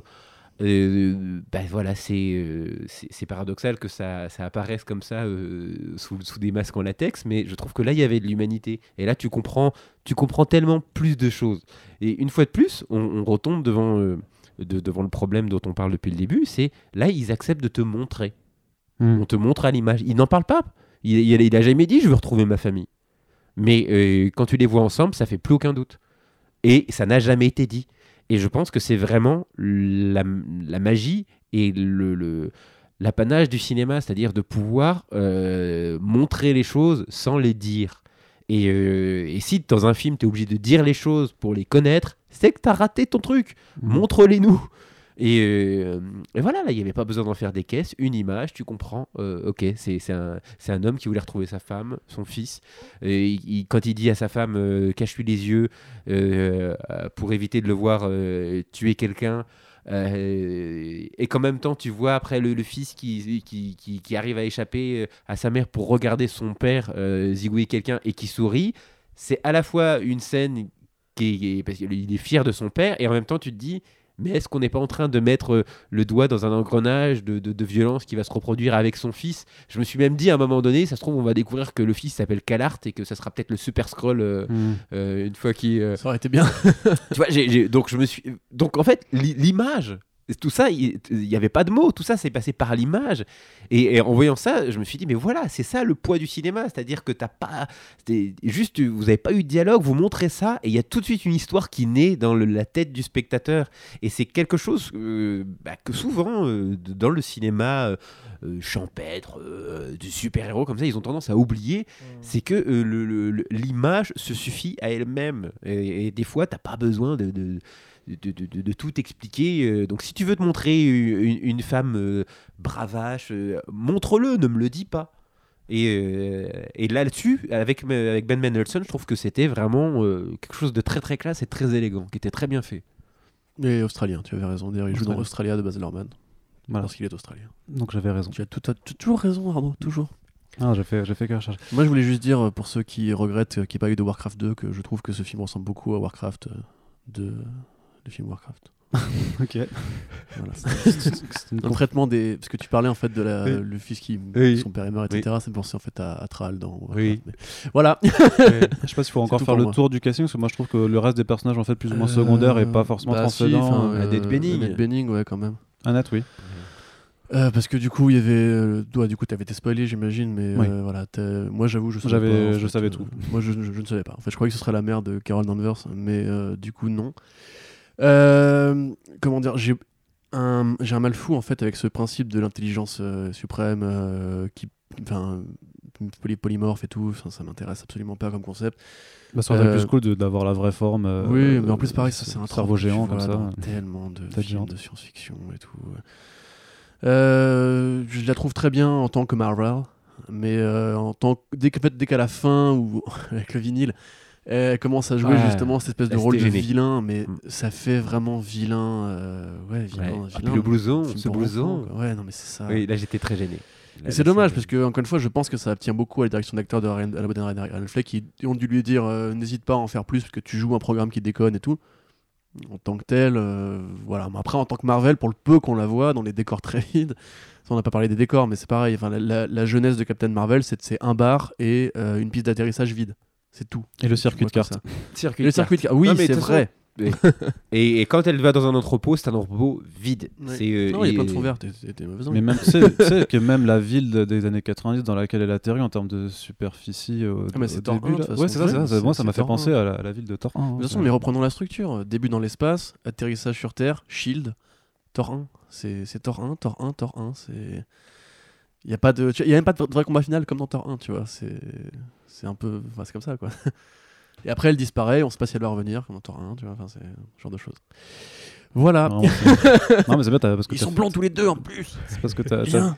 t'as fait, le- t'as fait le résumé. C'est vrai que quand tu parles de la réalisation de, de- d'Anna Boden et Ryan Fleck, donc euh, euh, qui réalisent toujours leurs films ensemble en fait, du coup, euh, puisqu'ils sont euh, mariés dans, dans, dans, dans À la ville. dans, dans la ville, voilà, dans la, à la Dans la ville. ville. Deux trois retournées de caméra que t'avais déjà dans les trailers en fait pour essayer un petit peu de Ouais, de Ah, je sais pas gonfler si un peu l'action. Ouais. Ouais, si c'est un peu un, un rapport à l'aviation aussi, tu vois, au, au mouvement, mais pas, tu sais, la, la, Peut-être, ouais. la course-poursuite en, en avion à, à la fin, enfin en vaisseau, c'est pareil, c'est comme les courses-poursuites en voiture, enfin la scène du train et tout ça, enfin c'est euh, ce que tu disais au début, c'est que euh, bah, on, est, on reste dans une réelle de, de bas budget en fait, alors qu'en fait, t'es dans un film Marvel Studio avec 150 millions derrière.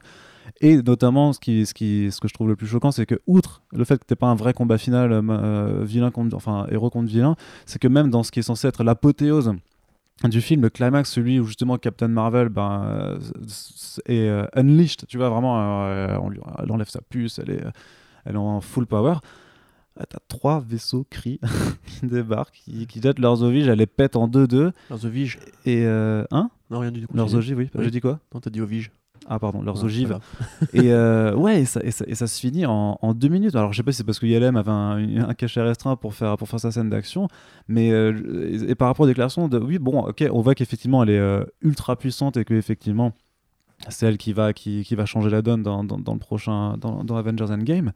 Mais moi, quand on me dit c'est le, le personnage- Attends, je, ça j'en suis plus sûr du tout. hein. non, non, je- elle sera dans Avengers Endgame. Est-ce qu'elle va changer le. J'en suis plus sûr Bah, du tout. Tu Elle va avoir tout à son l'heure des- importance. Des, mais- menaces cosmiques qui pourraient l'égaler. Tu as Thanos, du Oui. coup, qu'on sait qui est plus fort que Hulk, donc techniquement qui est plus fort que tous les autres et plus fort que Strange, mais avec le gant, donc peut-être pas.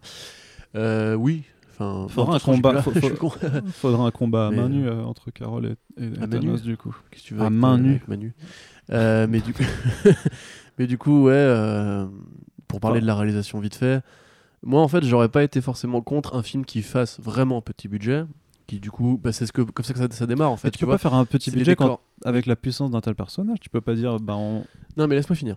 En fait, t'as un contraste au fait au début du film où c'est des, des environnements assez étriqués.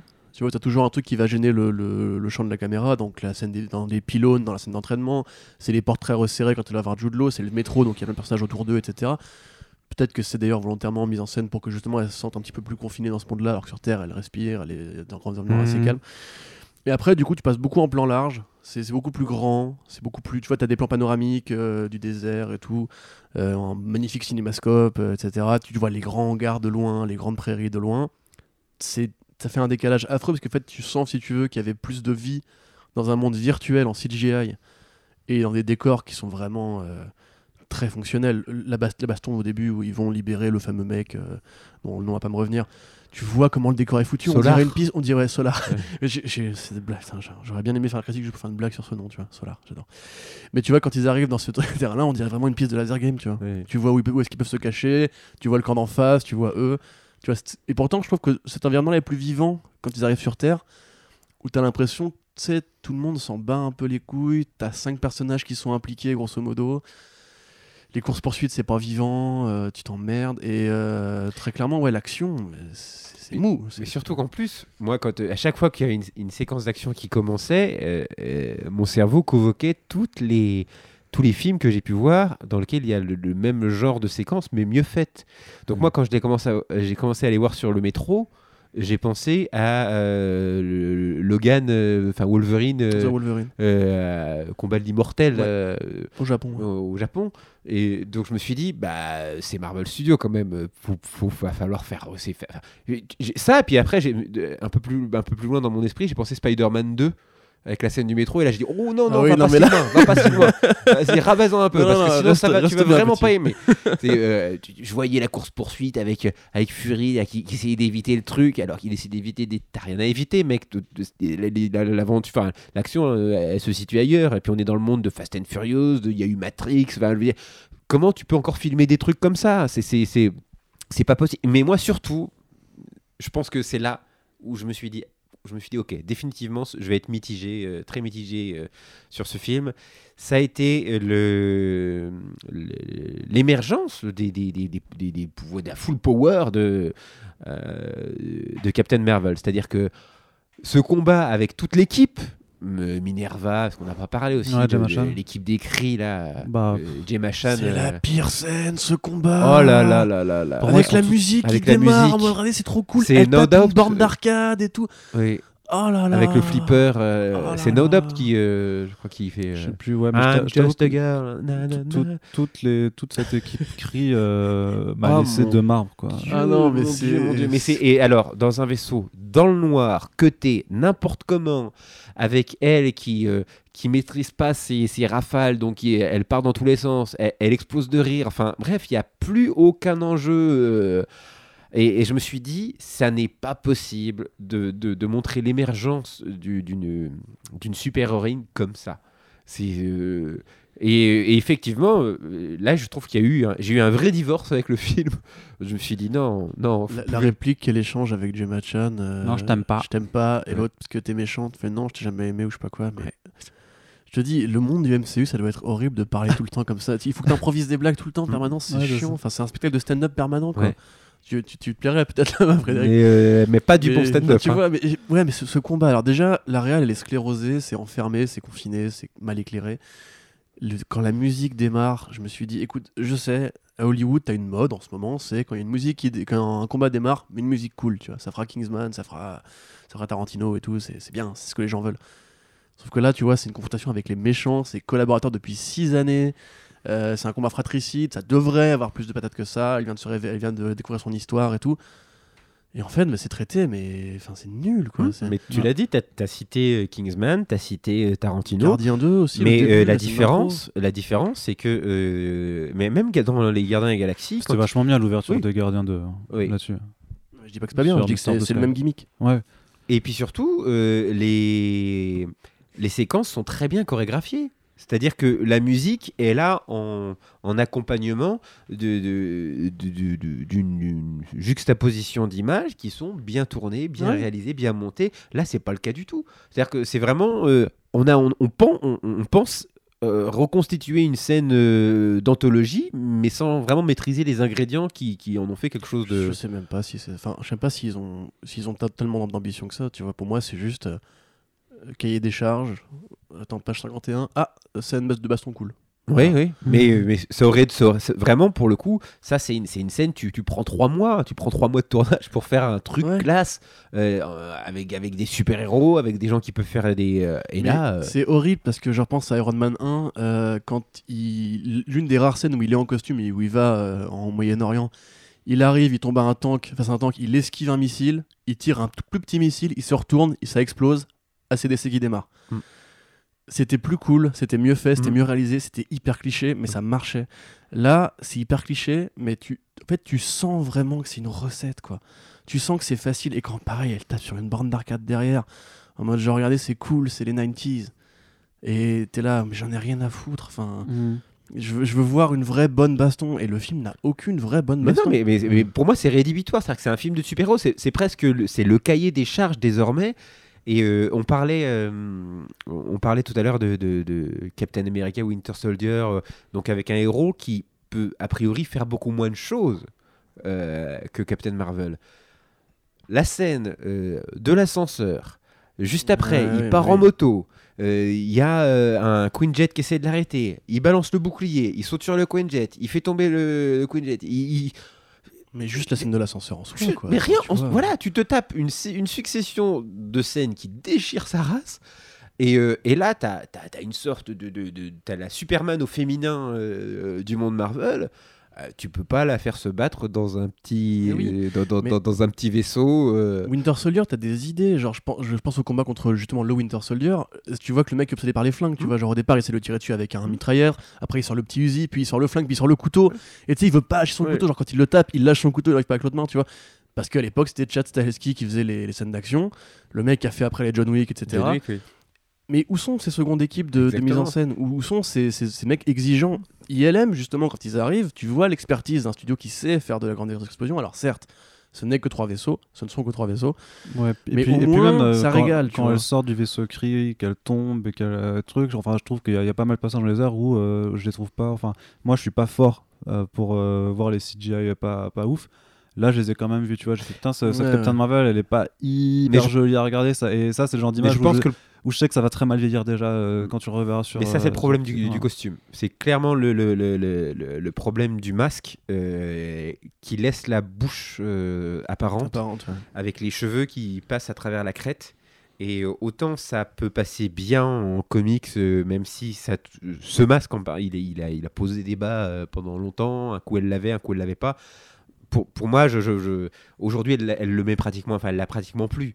Le, le seul dernier endroit où j'ai vu euh, que ce, ce masque avait vraiment l'air cool, c'était C'est dans, quel issue des comics, non? Non, dans euh, Marvel versus Capcom. euh, Ah oui, euh, ouais, ouais, ouais. Ouais, ou quand elle fait une super, euh, il apparaît comme ça de manière euh, Mm. flash, il- et là ça fait classe. Mais Mais, moi, euh, le masque me dérangerait pas si elle gardait tout le temps les yeux blancs. oui, c'est vois, regardé, oui. euh, Ça, c'est un truc, on on n'arrête pas de le dire, parce que nous autres fans de super-héros savons que Wolverine a plus- l'air plus classe avec les yeux blancs, Batman a l'air plus classe avec les yeux blancs, etc. Là, quand euh, il y a une scène justement où elle a son casque normal et où on voit ses yeux à travers, ça fait, ça fait toc. Enfin, tu vois, Mhm. juste mettez les putins d'yeux blancs, c'est un truc cosmique. Vous pouvez vous permettre de mettre Mhm. un filtre blanc dessus, c'est pas grave. Et justement, elle est jamais aussi classe qu'à la fin quand on voit plus son regard, tu Ouais. vois. Et c'est ça, la le, le côté genre les yeux blancs, hein, super incarnés, ça fait un peu Son Goku, tu vois. Oui, mais complètement. Attention, Et là on ça- est en ça plein manque. dedans, hein, et cheveux, et cheveux blonds comme ça. Ouais, Laura, Laura, voilà, les, boules euh, d'énergie, euh, non, des vaisseaux. on est, euh, main. On est en plein dedans. Mm. Mais du coup, ouais, enfin après, euh, pour pas être trop négatif non plus. euh, je c'est trouve- pas, c'est pas négatif, je pense que c'est le ressenti, enfin le sentiment est juste mitigé et, euh, et qu'il y a une forme de déception par rapport à des attentes qu'on avait pu avoir. Après, est-ce qu'on a eu raison d'avoir ces attentes ou pas c'est, Ce sera une autre moi, je te dis, c'est plus un sentiment d'astuce envers un studio qui, justement, devrait se permettre de faire mieux. Euh, tout récemment, on a annoncé James Gunn à la mise en scène de euh, The Suicide Squad. On va pas revenir sur le cas pourquoi est-ce qu'ils ont viré James Gunn, mais en tout cas pour moi c'était un des rares auteurs de Marvel Studios et je pense qu'ils ont jamais vraiment été beaucoup plus loin que, James, que Guardians of the Galaxy Volume 1, qui pour moi reste un film qui est très bien filmé, qui est coloré, qui est visuel, qui a du budget pour les costumes, du budget pour les décors et qui a créé un style en fait. Il n'y aurait pas les scrolls comme ça s'il n'y avait pas eu James Gunn avant, tu vois, avec le, le maquillage pragmatique et tout. Euh, Aujourd'hui, on a quelques grands noms qui arrivent chez Marvel Studios. Pour moi, John Watts en fait partie, par exemple. Enfin, qu'il est déjà là, mais voilà. Euh, mais même dans le trailer de Far From Home. Alors que moi, j'ai vraiment, comme tu disais tout à l'heure, j'ai envie d'aimer le film. Tu vois, j'ai bien aimé Homecoming. J'aime bien son esprit de John Hughes, euh, film pour ados et tout. Même là, tu sens que la photo, elle est pas ouf, tu vois. Même là, tu devines un peu le fond vert sur les, les vilains qui apparaissent et tout. Et effectivement, c'est dur de rendre réaliste un vilain mais en inferno, etc. Mais là, genre, typiquement sur des trucs basiques, le chat, euh, le, le hangar de, de- Moi, je les vois, tu vois. Ça m'énerve, mais je les vois. Et quand ils sont dans le hangar, et t'as le champ contre champ avec le, avec le colonel du, de la base 51, je sais pas quoi, et en face, t'as Nick Fury, tu vois le fond vert derrière, tu vois le fond vert avec les faux vaisseaux et tout. Hmm. Et t'es là, mais ça, c'est pas possible. Vous, vous êtes des mecs qui utilisaient des, des effets spéciaux à chaque film. Et vous avez le fric pour bien faire. Et vous avez le temps, personne ne vous oblige à rusher. Pourquoi c'est toujours baveux? Pourquoi? Mais- Franchement. Mais en fait, euh, parce que dans les exemples que tu cites, là, tu, tu parles particulièrement de James Gunn, mais euh, moi, dans Infinity War, euh, les séquences de baston euh, Thanos, Doctor Strange, Star-Lord, euh, Iron Ah, Man, même niveau, si ouais. c'est du, CGI, je trouve ça super bien fait. Bien sûr. Mm. C'est, euh, ils, ils- ils- ça envoie du pâté. C'est euh, et, et voilà. Et, et c'est pour ça que c'est en ça que je dis que je sens vraiment parce que comme ils ont été capables de te montrer en très peu de temps, voilà ce qu'on peut faire et voilà ce qu'on vous- on vous montre sur Captain Marvel. Ben, euh, je suis pas complètement con. Je dis, bah il y en a un des deux, vous avez pas eu envie de Ouais, mettre bah, de l'argent ouais. en fait. Bien sûr. Et bah oui, c'est ça. C'est clairement ça. Je suis convaincu que euh, Captain Marvel dans Avengers Endgame, elle va faire des. Mais comme Doctor Strange, Doctor Strange a fait des Ouais. trucs dans Avengers euh, Infinity qui, qui faisait absolument pas dans, dans son film. Alors c'est une sûr. origin story, mais tu sens que euh, il y a derrière ça un- une réalité très très mercantile qui est ce film. il va avoir une sorte. C'est déjà beaucoup, hein. C'est beaucoup plus que beaucoup de réalisateurs peuvent avoir, mais une sorte de plafo- plafond de verre en termes de budget, en termes d'investissement sur les effets spéciaux, euh, en termes de, de- de seconde équipe.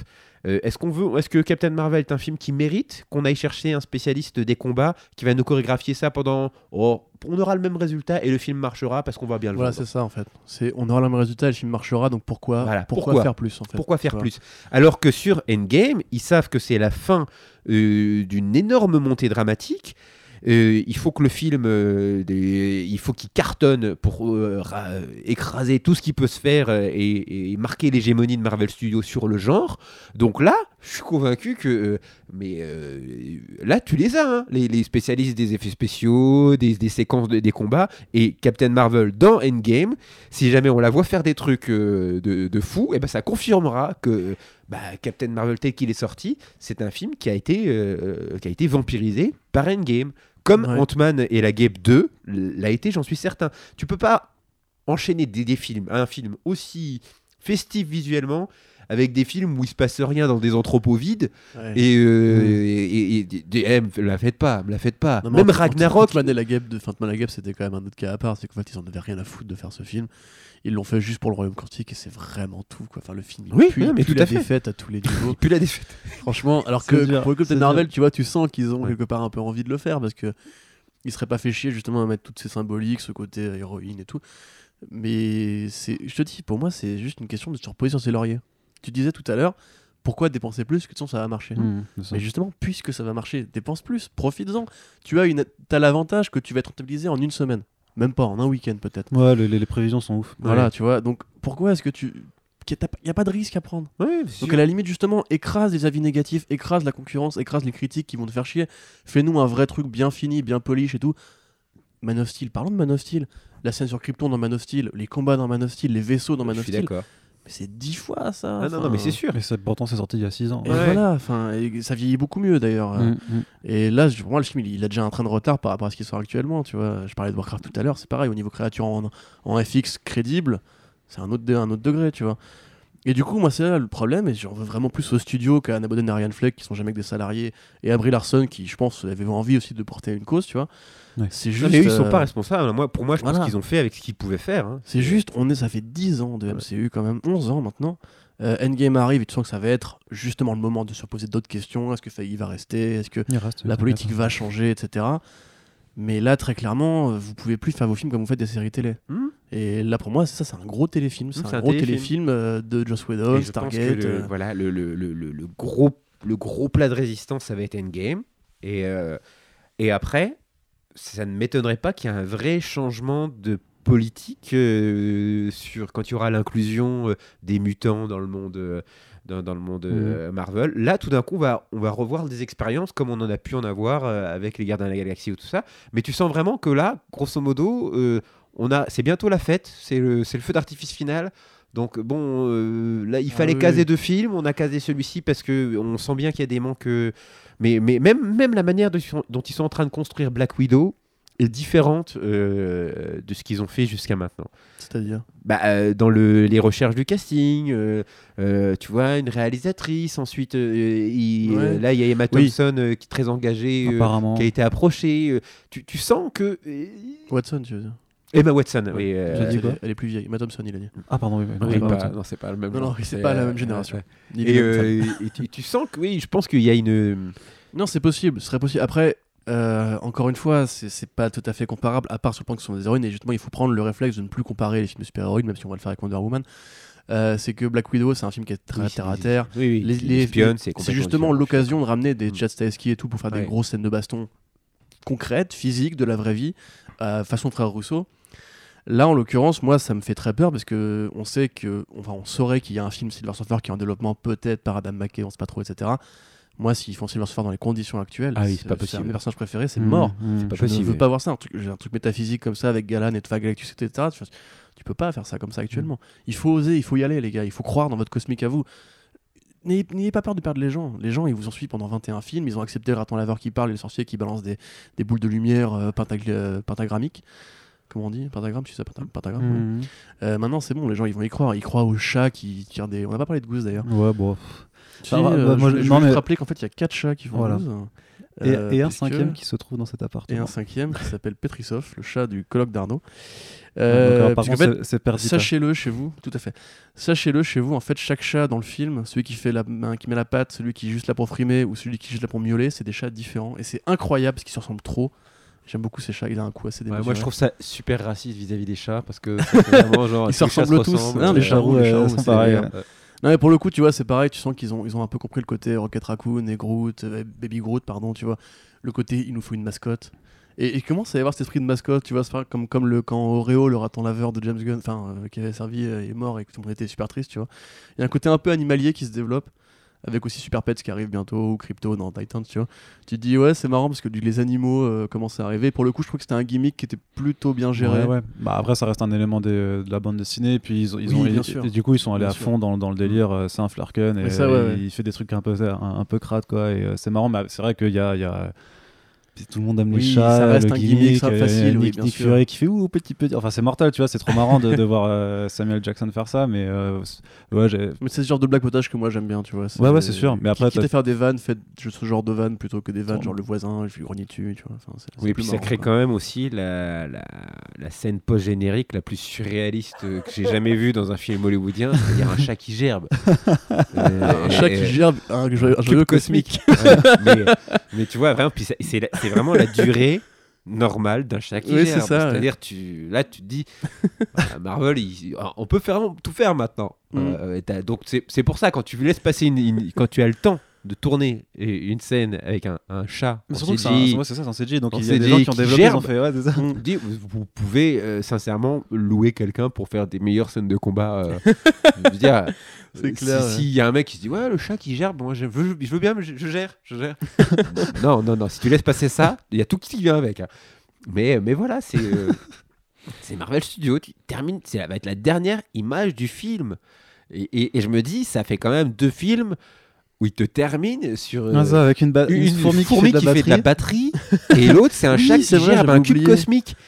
Et là, si t'as pas Marvel Studios qui est en train de, mais c'est fin de soirée, ils sont complètement pétés, ils ont fêté leur euh, succès. Eh, ma faute, j'ai une idée, un chat qui gerbe. Ouais, on peut tout faire, Michel, vas-y. Euh, euh, et là, c'est vraiment fin de soirée chez Marvel. C'est euh, eh, bah, Fourme qui fait de la batterie. Ouais, T'inquiète, dans Aquaman, t'as un, une, une, une pieuvre qui fait du, du tam-tam aussi. Oui, donc, bah, euh, c'est- ça montre bien la différence. D'ici, d'ici, eux, ils le mettent au milieu du film. C'est ça. Ouais, c'est vrai. Mais ils avaient déjà fini, c'est Thor 2. Il y avait une scène où tu avais le chien de Jotunheim, une espèce de grosse bête qui se dé- baladait dans, dans New York en fait. C'est un Ah peu oui, ça oui, Tu sais, euh, genre dans la fin de Thor The Dark World, la dernière scène pas de générique, c'était le monstre de Jotunheim qui était li- li- en liberté sur Terre en fait, Oui, et oui. qui se baladait, qui faisait les poubelles et tout. Ah, j'ai Voilà. pas vu ça. C'est vrai? Non Ah putain, mais YouTube mec, bien sûr. C'est la scène post-générique de. Thor The Dark World, ouais. Où t'as un- en fait une- un monstre de Jotunheim qui passait dans les, les portails temporels, spatiaux et tout, et donc du coup il c'est est sur Terre en liberté. Il a sûrement tué des gens d'ailleurs, mais c'est pas grave. Oui, mais bon, C'est pas grave. il serait mort avec Thanos après. Donc. Oui. est-ce Ouais. qu'on a fait le tour Euh, bah, vous, vous vouliez pas parler de Wonder Woman du coup? Enfin, de Wonder Woman D'amener une petite note positive, voilà le comparatif. euh, qui est de Oui, pardon, oui, pour revenir un peu sur le, sur le fond plutôt que la forme, c'est ça? Parce que c'est vrai qu'on est beaucoup sur la forme, puisqu'on parle du film euh, en tant que tel. Bon, on a abordé le fond au début vachement sur le message. C'était, oui, enfin, moi, ce que, je- ce que je disais en, en préambule du podcast, c'était effectivement, avec le recul, quand même, de voir juste que euh, Captain Marvel réussit vachement mieux. Enfin, c'est, c'est pas. Enfin, parce que c'est peut-être pas parfait non plus, mais de, de, de mon sens, quand tu regardes Captain Marvel. Et que tu regardes du coup deux ans en arrière et Wonder Woman que beaucoup acclamaient quand même et tout ça et qui, et qui avait le mérite hein, quand même d'être le, le premier moderne du coup euh, film de super-héroïne avec un lead comme ça euh, de dire, bah, en fait, on s'est un peu fait enfler Alors, quand même pas sur. le euh, premier film de super-héroïne. Il y a eu Supergirl, Electra et Catwoman avant. Faut c'est arrêter c'est pour ça, pour- pour ça que je dis moderne à chaque fois en fait, parce que je. Rien à foutre. parce que tu vas pas commencer à comparer avec Electra, et Catwoman ou, ou Supergirl, s'il te plaît, respecte-toi un tout petit peu. Et euh, ce que je voulais dire, c'est que euh, ouais, on s'est fait enfler en fait, parce que euh, bah, tu l'as, mais tu l'as abordé, c'est pour ça que je voulais pas forcément redire dessus, mais le, le, le trope du, euh, du mec qui l'a sacrifié, en fait, c'est lui qui, qui a l'acte limite le plus héroïque du film, et c'est ça qui est l'élément déclencheur de, euh, de, de Diana, la façon dont elle est, dont elle est filmée, parce qu'elle est très. euh, voilà, c'est une, top modèle israélienne qui, euh, qui filme en jupette. Alors, c'est pas niveau Zack Snyder non plus dans la façon de la filmer. Oui, enfin, Mais- Larson, c'est pas non plus, tu vois. Bah, bah, oui, mais Brie Larson, par rapport au costume et tout ça, par rapport à la façon de la montrer, Oui, je veux oui, dire, oui, il y a, c'est vachement Mais plus. le costume euh, de Captain. Marvel en comics euh, fait que aussi. Le Wonder Woman, Bah, de ils, base, avaient le choix, hein. ils avaient, ils avaient, ils avaient le choix euh, pour Captain Marvel d'en prendre d'autres. Bien sûr, beaucoup- Autrement plus sexy, c'est Voilà. sûr. Mais oui. Et, euh, et pour Wonder Woman, de la même façon, enfin, tu sais, ça, ça reste des costumes, donc bien, bien sûr que son costume reste iconique. Tu, tu vois aussi qu'il a, qu'il a pu changer, que c'est pas, c'est pas, pas, pas tout le temps la même chose. Donc, Et puis c'est son, c'est son intérêt amoureux euh, qui, euh, qui la motive et qui la motive même au-delà de son film. C'est-à-dire que Mm. dans Justice League, elle est encore en train de parler de Steve, ouais, c'est ça. De, ouais. Steve qui s'est sacrifié, Steve qui... euh, Justice League, ne- n'en parlons pas. Oui, s'il mais, te plaît. mais ça en fait, c'est, euh, mais ça en fait partie quand même. C'est-à-dire que je, je- je trouve que euh, Captain Marvel est un vrai film féministe. Un Mais- vrai film, un vrai Ouais. bon film Ça, c'est vrai. féministe. Là-dessus, il y a Sur- vraiment rien Ouais, sur à le dire. propos, ouais, Sur le clairement. Je propos, suis- sur, euh, Ouais. c'est sur la forme, moi, que j'ai vraiment beaucoup de choses à dire. Mais sur le fond, euh, Non, moi je suis d'accord, mais en fait, du coup, je pense que rétrospectivement, beaucoup de gens vont enterrer Wonder Woman, alors que mine de rien, tu parles d'une mais- héroïne qui a des défauts. Pour le coup, euh, je trouve Wonder Woman plus parlante dans son allégorie à la guerre, justement, et tout ce rapport qu'il fait dans le film, après qui tue à la fin, parce que le vilain, en fait, il était quand même là depuis le début. Euh, bah, bah, je trouvais ça plus. Bon, malheureusement, il y a eu Justice League, j'allais dire en fait plus intéressant suivre sur la durée, malheureusement ce sera pas le cas, mais tu vois, je trouvais que limite le film a amené un surplus. Le film, enfin, c'était pas juste une- un personnage symbolique, tu vois. Wonder Woman n'était pas juste là pour être un personnage qui euh, est la première super-héroïne euh, de l'ère moderne. Elle était aussi là pour parler justement de la Première Guerre mondiale, de l'isolement, de, euh, justement de la relation d'une société entièrement féminine aux hommes. Et en l'occurrence, je trouve que Captain Marvel, au-delà de ce beau côté symbolique, justement, euh, c'est dommage de l'avoir résumé à ça, en fait. Tu vois ce que je veux dire? Oui, oui, mais ce que je veux dire, c'est que c'est vraiment, c'est vraiment des parcours de femmes. Alors que Wonder Woman, elle termine sur le pouvoir de l'amour, euh, euh, ça, qui met fin aux guerres. Et, euh, créateur, c'est- et, et là, on est dans un truc un peu euh, thaumaturge, euh, euh, divinité qui vient du ciel, comme ça, qui, euh, qui, que je ne vais pas attribuer au féminisme. Pour moi, euh, euh, le, le féminisme, c'est euh, une femme dans, dans tout ce qui est là de, de plus concret, dans ses qualités, ses défauts. euh, euh, pour moi, le féminisme, de toute façon, les- le média qui a le mieux traité ça, euh, ça va peut-être vous faire bondir, mais pour moi, c'est Buffy. Euh, c'est euh, Buffy contre les Oh putain, les Wedoniens, vous je suis désolé. Bah Buffy. non, mais euh, moi, ça fait je- 20 je- ans, ils sont encore là comme des. ouais, moi, c'est une super héroïne, des qualités, des défauts, Oui. des fois. euh, C'était très pas, bien, bah, Buffy. c'est- Y C'était a pas de souci. C'était ça. Quoi. Bon, euh, donc, euh, Arnaud a jamais, jamais regardé Buffy, il a complètement largué. J'avais pas, j'avais pas le droit de regarder la télé quand j'étais gamin. Ah oui, c'est vrai. moi, je te dis, il y, a il y a toute une partie de pop culture que j'ai loupé euh, durant mon adolescence à cause Non, de mais t'as pas loupé grand chose, Buffy, c'est pas non Bah, apparemment, si, parce que si, si, ça, ça, ça marche toujours très c'est bien. pour faire réagir euh, nos amis de 30 ans qui mais je, mais, je, mais je respecte ça. non, donc voilà, donc euh, plus réussi sur le fond que sur la forme, et c'est dommage parce qu'il y avait euh, toutes les cartes en main pour euh, réussir sur les deux. Je pense que c'est en gros la conclusion qu'on peut apporter à, à Captain Marvel. Non, n'es Non, pas justement, pour moi, ils ont pas encore toutes les cartes en main, parce que Marvel Studios a jamais connu l'échec. En fait, si tu regardes bien, tous leurs films, même le plus pourri, a été rentable. Le plus pourri étant Ant-Man 1. Euh, je veux dire au niveau euh, proportion qualitative, euh, pas proportion de rentabilité, euh, ça, ouais. merci beaucoup. Et tu sens que ça leur ferait du bien quand même. Warner, euh, quoi qu'on n'a pas encore vu. Ça, les ça dit, ça dit, je, je vais dire un Oui, truc, avec les succès de Venom et d'Aquaman, machin, on n'est pas, au, on n'est pas à l'abri d'une surprise, d'un, flop avec Captain Marvel. Faut, faut pas Non, sous-estimer, faut pas enfin, sous-estimer non. ça. Bah, Mais Non, tu crois pas pas un flop, il sera, il fera au moins 700 millions. Je sais pas. Mmh. Non, non, ah, j'en suis sûr. ouais, mais 700 millions pour Captain Marvel par rapport aux, aux attentes qu'ils Ne- ont ne mis là-dessus, pour- machin. serait-ce euh. parce que le personnage a eu, comme tu disais, le meilleur lancement dans Infinity War. Tout le monde va savoir le coup du beeper. Et même si. Même s'il y a des gens qui sont réfractaires à l'idée super-héroïne, qui vont probablement le boycotter ou appeler au boycott, nanana, en vrai, ce qu'on s'aperçoit, c'est que ces gens sont très sonores sur les réseaux sociaux, mais ils sont pas si nombreux, malheureusement. Mhm. Enfin, malheureusement, heureusement, tant mieux d'ailleurs. hein, Bah, je ne sais sûr. pas. Mais euh, à mon avis, il fera au moins 700 millions de moyenne. Quand tu vois quand Man and the Wasp, dont tout le monde se fout, a fait 600 millions parce qu'Infinity War. Et au final, il a fait même plus que ça, je crois, je sais plus. Mhm. Mais grosso modo, tu vois, ils ont une base fidèle qui, grosso modo, représente 600 millions de dollars en moyenne. Et ceux qui vont être plus intéressés par le côté événementiel, qui vont voir Infinity War, ceux qui vont préférer le côté politique, qui vont voir Black Panther, etc. Là, il est un peu entre les deux, puisqu'il prépare Infin- euh, Endgame et il prépare, enfin, il amène aussi une nouvelle ère d'héroïne. Pour moi, il va marcher. Mais le truc, si tu veux, c'est que je vais comparer ça avec la Warner. Là, la Warner, donc ils ont engagé James Gunn, etc. Mais surtout, ils ont viré beaucoup de gens après Justice League. Ils se sont aperçus qu'ils avaient fait de la merde. Enfin, je sais pas s'ils si, s'ils l'expriment comme ça. hein. Enfin, Ils se sont aperçus d'autres que, leur- trucs à que leur box-office mais- c'était pas que Justice League faisait à peine mieux qu'un Ant-Man. Mais voilà. euh, Mais typiquement, euh, ils ont du coup l'air, je dis bien l'air, parce qu'on peut pas encore juger de se tourner vers une nouvelle politique. Aquaman n'étant pas un exemple concret, puisqu'il a été commencé avant, fait Oui. par dans la même politique. Et même Aquaman, finalement, reste un film avec des qualités d'auteur, euh, on va dire. Un auteur qui serait bourré et qui aimerait bien Jackie et Michel, mais voilà, chacun son truc. Euh, en l'occurrence, moi je trouve que le film a au moins visuellement un truc à défendre. En tout cas, supérieur à Captain Marvel, à mon avis, en termes de Mhm. budget et d'exigences techniques. Euh, mais tu vois, entre guillemets, ils ont compris que il fallait changer un truc. Marvel Studios ne comprend pas qu'il faut changer un truc puisqu'il n'y a Bah non. rien à changer selon eux. Tous leurs films Bah, marchent. C'est Tout, comme, c'est- Ruben Fleischer qui dit bah, il n'y aura pas de- d'autres cuts de Venom parce que Ouais. vous avez tous donné 850 millions de dollars, pourquoi j'en ferais une comme James Wan aussi d'ailleurs. Et typiquement, justement, le fait est que Bah, James Wan, personne n'a Nous- demandé une autre cut de toute façon. Oh, ouais. Nous, on voit l'argent que, développe le box-office, mais il faut penser aussi aux droits télé, aux droits de replay, aux droits de diffuseurs externes comme Netflix et compagnie, aux produits dérivés. Euh, et là, tout le monde va vouloir la peluche gousse chez les gamines, et les gamins Mhm. aussi d'ailleurs. Évidemment, le- la peluche que Rocket Raccoon, elle s'est vendue à, par Paxson, tu vois. Ils font un fric fou avec une méthode qui, certes, nous, en tant que trentenaires, nous lasse parce qu'on en- ça fait 10 ans qu'on se la mange. Quadragénaire, s'il te plaît. Général. Oh là là, merde. Plusieurs générations sont présentées ce soir. T'es un peu notre Sam Jackson à nous, en fait. Ouais, exactement. Mais- J'ai été rajeuni en CGI juste. Mais tu vois ce que je veux dire Ils ont aucun intérêt à changer. Et pour moi, en fait, du coup, euh, le- il n'y a pas de constat, de leur point de vue, il n'y aura pas de constat à tirer, en fait. Ouais. Et il faut, il faut qu'ils fassent une erreur. Et j'en ai un peu marre, en fait, que justement, ils se contentent de ça et que ça fonctionne à chaque fois. J'espérais vraiment qu'Ant-Man and the Wasp resterait à 500 millions pile. Malheureusement, euh, nos amis euh, du continent chinois, euh, asiatique, pardon, continent.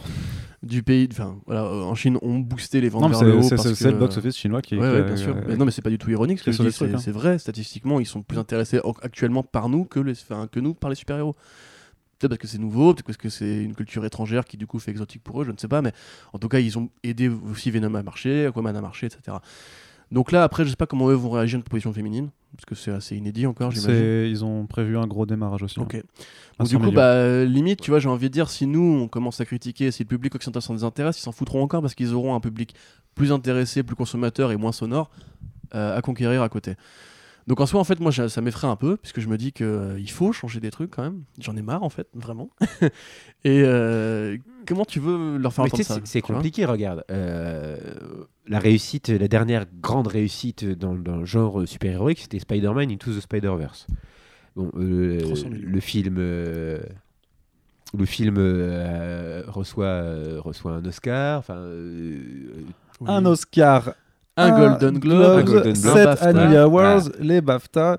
et ben là, la réaction des vu. studios sur euh, la, la surexploitation euh, du Spider-Verse semble euh, entamée. C'est-à-dire que euh, moi, de ce que- dans ce que je vois, c'est qu'une fois de plus, c'est la, la même réaction qu'à chaque fois qu'un film fonctionne ou euh, tire son épingle du jeu Mais c'est curieux parce qu'il n'a pas si bien fonctionné que ça d'un point de vue euh, financier. En fait, tu as eu un- une acclamation euh, critique, mais euh, pas du tout, euh, mais pas Ouais, mais du tout proportionnelle en fait euh, en, en termes de, de- de- de recettes au box-office. Donc Mais je pense que les studios ont besoin, du, même sur des, euh, sur des, des- des sujets tels que les films de super-héros ou les, des- les- les films d'animation, ils ont besoin d'avoir un retour euh, euh, bah, de, de, de leur père euh, critique ou Ouais, professionnel.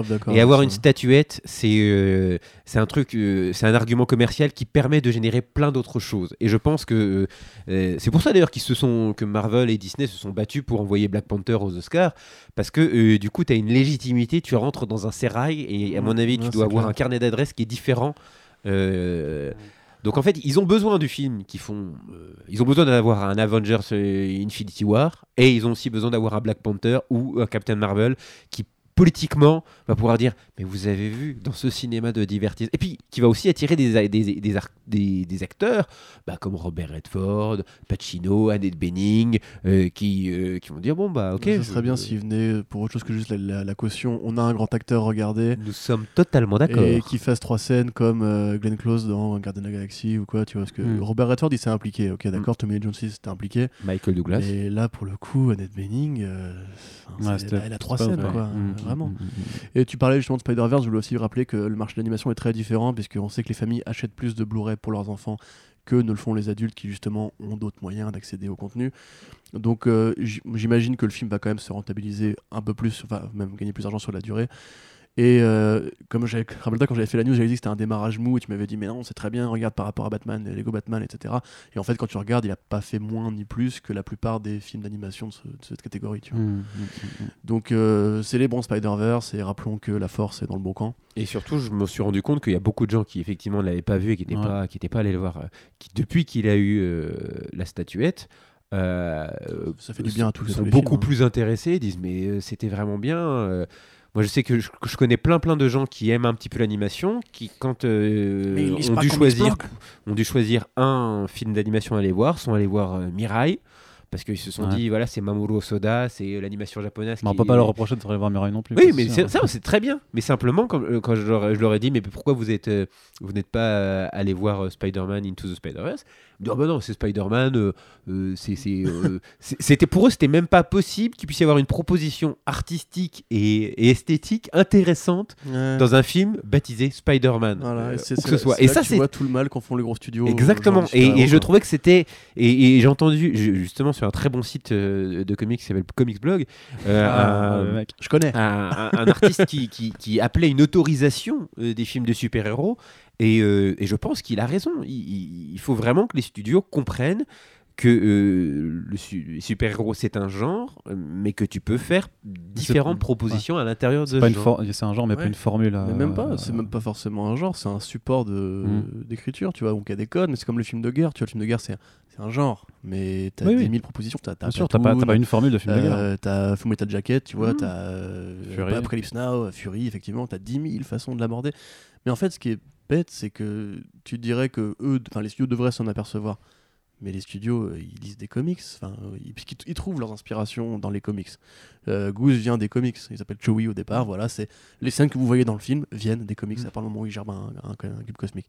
Kelly se déconne, qui a d'ailleurs fait un petit caméo Oui, dans. oui. Ah oui, oui, tout à fait, tu fais bien de le dire. est donc euh, l'autrice de, de l'un des- d'un run Mm. important de Captain Marvel. Voilà. parce que c'est là où en fait voilà commence à porter réellement le nom donc tout le début en fait de ce run c'est quand justement bah, elle est La créatrice de Chewie aussi. elle est ouais mais elle est conflicted elle est euh, par rapport au fait d'avoir cet alias euh, qu'elle recherchait pas forcément et qui est donc l'autrice en fait dans une scène du métro en fait une voit une dame euh, avec les cheveux très rouges euh, qui, qui la regarde un peu bizarrement Ouais. donc c'est c'est l'autrice qui, qui comme apparaît là. Dans Winter Soldier ou Rock Mm. dans Daredevil et tout. Euh, effectivement, mais juste si tu veux, j'ai envie de te dire que la variété des styles, qui de toute façon est nécessaire parce que les gens finiront par arrêter de consommer à un moment donné, tu vois. Bon, ça fait 10 ans, et l'exemple que prenaient beaucoup de gens qui étaient anti-film de super-héros à une époque, ils parlaient du western dans les années 60-70, où il y a Ouais. eu genre 1000 films par an, enfin, je sais pas, un incroyable, voilà. Il y a encore des westerns d'une part, mais surtout ils se sont diversifiés vraiment, quoi. Impitoyable n'a rien à voir avec euh, les films de John, de John Wayne ou quoi, tu vois, enfin... et- et Appaloosa, et 3h10 pour Yuma, etc., qui sont de grands films qui explorent différents genres. Appaloosa, c'est plus une comédie, etc. Il y a encore des, même des westerns modernes. euh, c'est un genre qui s'est diffusé dans plein d'autres euh, tropes de fiction, comme le super-héros, finalement, parce qu'on voit aussi qu'il y a beaucoup de super-héros qui, enfin, de genres de super-héros qui arrivent dans d'autres types, comme Brightburn, qui est un film d'horreur qui parle avec Mhm. de Superman, en fait. Mhm. Et que ça va finir, puisque les générations qui vont grandir avec ces films-là vont aussi créer d'autres matériaux ensuite. Donc en fait, moi je pense que Marvel Studios devrait être à l'avant-front de cette révolution-là en commençant à ne plus se poser la question du risque, puisqu'il n'y a plus de risque à prendre. Ils ont écrasé Hollywood, ça y est, c'est fini, c'est bon. Il n'y a aucun autre studio, même Star Wars, c'est pas autant d'argent aujourd'hui. Ouais, ouais. Euh, c'est la, c'est la, la poule aux odeurs de, de Disney. On sent que Feige, justement, est un mec qui est très respecté à Hollywood en ce moment. C'est Bah, le mec le plus important d'Hollywood, bah, techniquement, ouais, je pense. ouais, clairement, en termes- clairement. Mais c'est pour ça que moi j'attends vraiment euh, Endgame parce que je suis convaincu en fait que c'est euh, il ne peut pas y avoir de remise en question ou de changement avant ce film. Ouais. J'en- suis convaincu. Je, euh, je, je- je le sens. euh, c'est normal. C'est leur, leur phase, toute leur phase, et ne tendait que vers ça. Et donc euh, ils y sont. Et euh, ils, ont, ils, ont, ils ont fait la première moitié qui était déjà une, une prise de risque de terminer comme ils ont terminé. Et, euh, et là, ils annoncent même pas d'autres films, alors qu'ils ont récupéré les, les licences de, de, de la Fox. Donc je crois vraiment que c'est le, le champ, pas, je vais pas dire le champ du signe, mais le, la, la vraie fin de Oui, partie du ouais. monde Marvel Studios cinéma tel qu'on le connaît, ça sera La Endgame. fin d'un tome 1, quoi. Voilà. Voilà. Et après, euh, ça m'étonnerait même pas qu'on soit peut-être sur même une réalité alternative, sur euh, de même pas reprendre. euh, je, pense que tout est possible et, que eux-mêmes, euh, parce que Kevin Feige c'est quelqu'un qui, qui aime bien faire des sous, hein, il sait, il sait comment faire. ils, en sont tous là en fait. Ils en sont tous là. Donc je, pense que c'est là que les choses vont, vont changer et, c'est presque c'est pour ça que c'est un petit peu dommage d'avoir fait sortir un film aussi important euh, sociologiquement euh, que Captain Marvel dans cet entre-deux, parce que je trouve que c'est c'est important euh, d'avoir des, des films avec une diversité, c'est important d'avoir des, des films euh, qui montrent tous les visages, tous les genres, euh, toutes les sexualités sur, sur grand écran. Et, euh, et ça mérite le budget qui va avec et pas un entre-deux. Mais j'ai envie de paraphraser la critique qui concluait par une note d'espoir, puisque finalement c'est vrai que c'est encore assez nouveau les films de super-héroïnes, et effectivement, comme dans toutes les premières tentatives, il y a des échecs, il y a des, des mauvais dosages, il y a des, des formules à trouver. Euh, quelque part, tu te souviens quand on avait fait le podcast sur Venom et tu disais qu'on avait été un peu euh, des enfants gâtés en, en se plaignant de BVS, etc. Et qu'en fait c'était des très bons films par rapport à la chiasse que peut produire Hollywood. Là, tu as envie de dire que mine de rien, on vient d'Electra, on vient de Catwoman, on vient de. Supergirl, on vient quand même d'un passif assez houleux, où on vient Ouais, de, de- sûr, de femmes, de femmes de super-héros assassinés dans les comics, on vient de Captain Marvel qui a eu une histoire assez compliquée aussi. Et finalement, on arrive à un produit qui a un milieu de gamme euh, très automatique, très calibré, etc. Peut-être parce que eux voulaient le présenter comme ça pour prendre le moins de risques possible, habituer les gens à l'idée et aller vers l'avant. Hmm. J'ai envie de dire que Black Widow sera forcément différente, que Captain Marvel 2 sera forcément différent, et que finalement on arrive à cette ère-là qui défonce la porte, mais avec un, tu vois, une épaulière et un petit coussin au bout, tu vois, genre, euh, euh, tu vois, ça, ça passe, c'est bon, ok, Hmm. bon, allez rentrez les gars, tu vois, ça va être comme ça, quoi. Et du coup, bah, en un sens, euh, il faut saluer la performance, Hmm. mais comme il faudrait saluer euh, le fait, je sais pas moi, que la- le film Daredevil était le premier, c'est avec un héros handicapé, tu vois, et finalement ça reste un film de merde. mais tu Oui, vois, et- peut-être, hein. Non, mais, tu vois, façon, le ça. podcast serait peut-être complètement différent si c'était trois, trois femmes qui parlaient entre elles euh, Oui, de leur lecture. très de- certainement. Et euh, y, il y a sûrement énormément de choses. Je sais qu'il y a une scène qui a, qui a beaucoup, beaucoup, euh, beaucoup plu. euh, c'est celle où euh, t'as, euh, ils en ont parlé euh, dans la presse américaine. La scène où tu as le motard euh, Oui, qui, dit à, sourire. euh, qui dit à Captain Marvel Mais souris. euh, Ouais. justement, parce qu'il y avait aussi beaucoup de, de gens qui avaient reproché à Brie Larson Ouais, de ne ouais, pas ouais. sourire. là, il y euh, avait- il y avait un contexte post-MeToo euh, clair, enfin, même enfin, harcèlement, harcèlement Très clairement. D'ailleurs, elle, a- elle répondu à ça en interview, puisque euh, une critique pendant le press tour lui a demandé genre, mais ça, justement, vous, vous, avez- vous avez- enfin, vous aviez anticipé, c'est un reshoot après la polémique, justement. Elle fait non, non, la scène a toujours été prévue pour euh, Mm, être faite. Elle fait du coup, vous avez prévu l'avenir? Elle fait non, non, on a juste décrit le quotidien d'une femme, en fait. et- Et Ouais, c'est vraiment ça. Et c'est- d'ailleurs fou parce que Brie Larson en promo, je la trouve tellement plus Captain Marvel Ouais. qu'elle est dans le film. Ouais, euh, on lui dicte extraordinaire, pas ouais. ses dialogues, quoi. Donc, euh, peut-être, je sais pas, elle aurait peut-être pu participer plus à l'écriture. Euh, on conclut, messieurs. Ça fait deux heures qu'on, qu'on parle, je crois. Euh, il faut. euh, Tu vas aux toilettes Il faut. euh, bah, peut-être, peut-être. Euh, bah, je- bah, Enfin, sauf si vous avez vraiment Bilan encore note, des. Hein Bilan note Ouais, c'est ça, c'est, les notes, c'est les notes. Du coup, je. je-. C'est sur 5. Hein. c'est 5, ouais. Et là, c'est l'instant. Ah là là. Non, moi je sais très bien ce que je vais dire. 3. 3. Bah, tu veux pas développer? Euh, non, Non, 3 sur remarque, 5, oui, on c'est-à-dire vient- que ouais. je peux pas mettre 2 parce que euh, euh, parce que ça- c'est- le film mérite plus.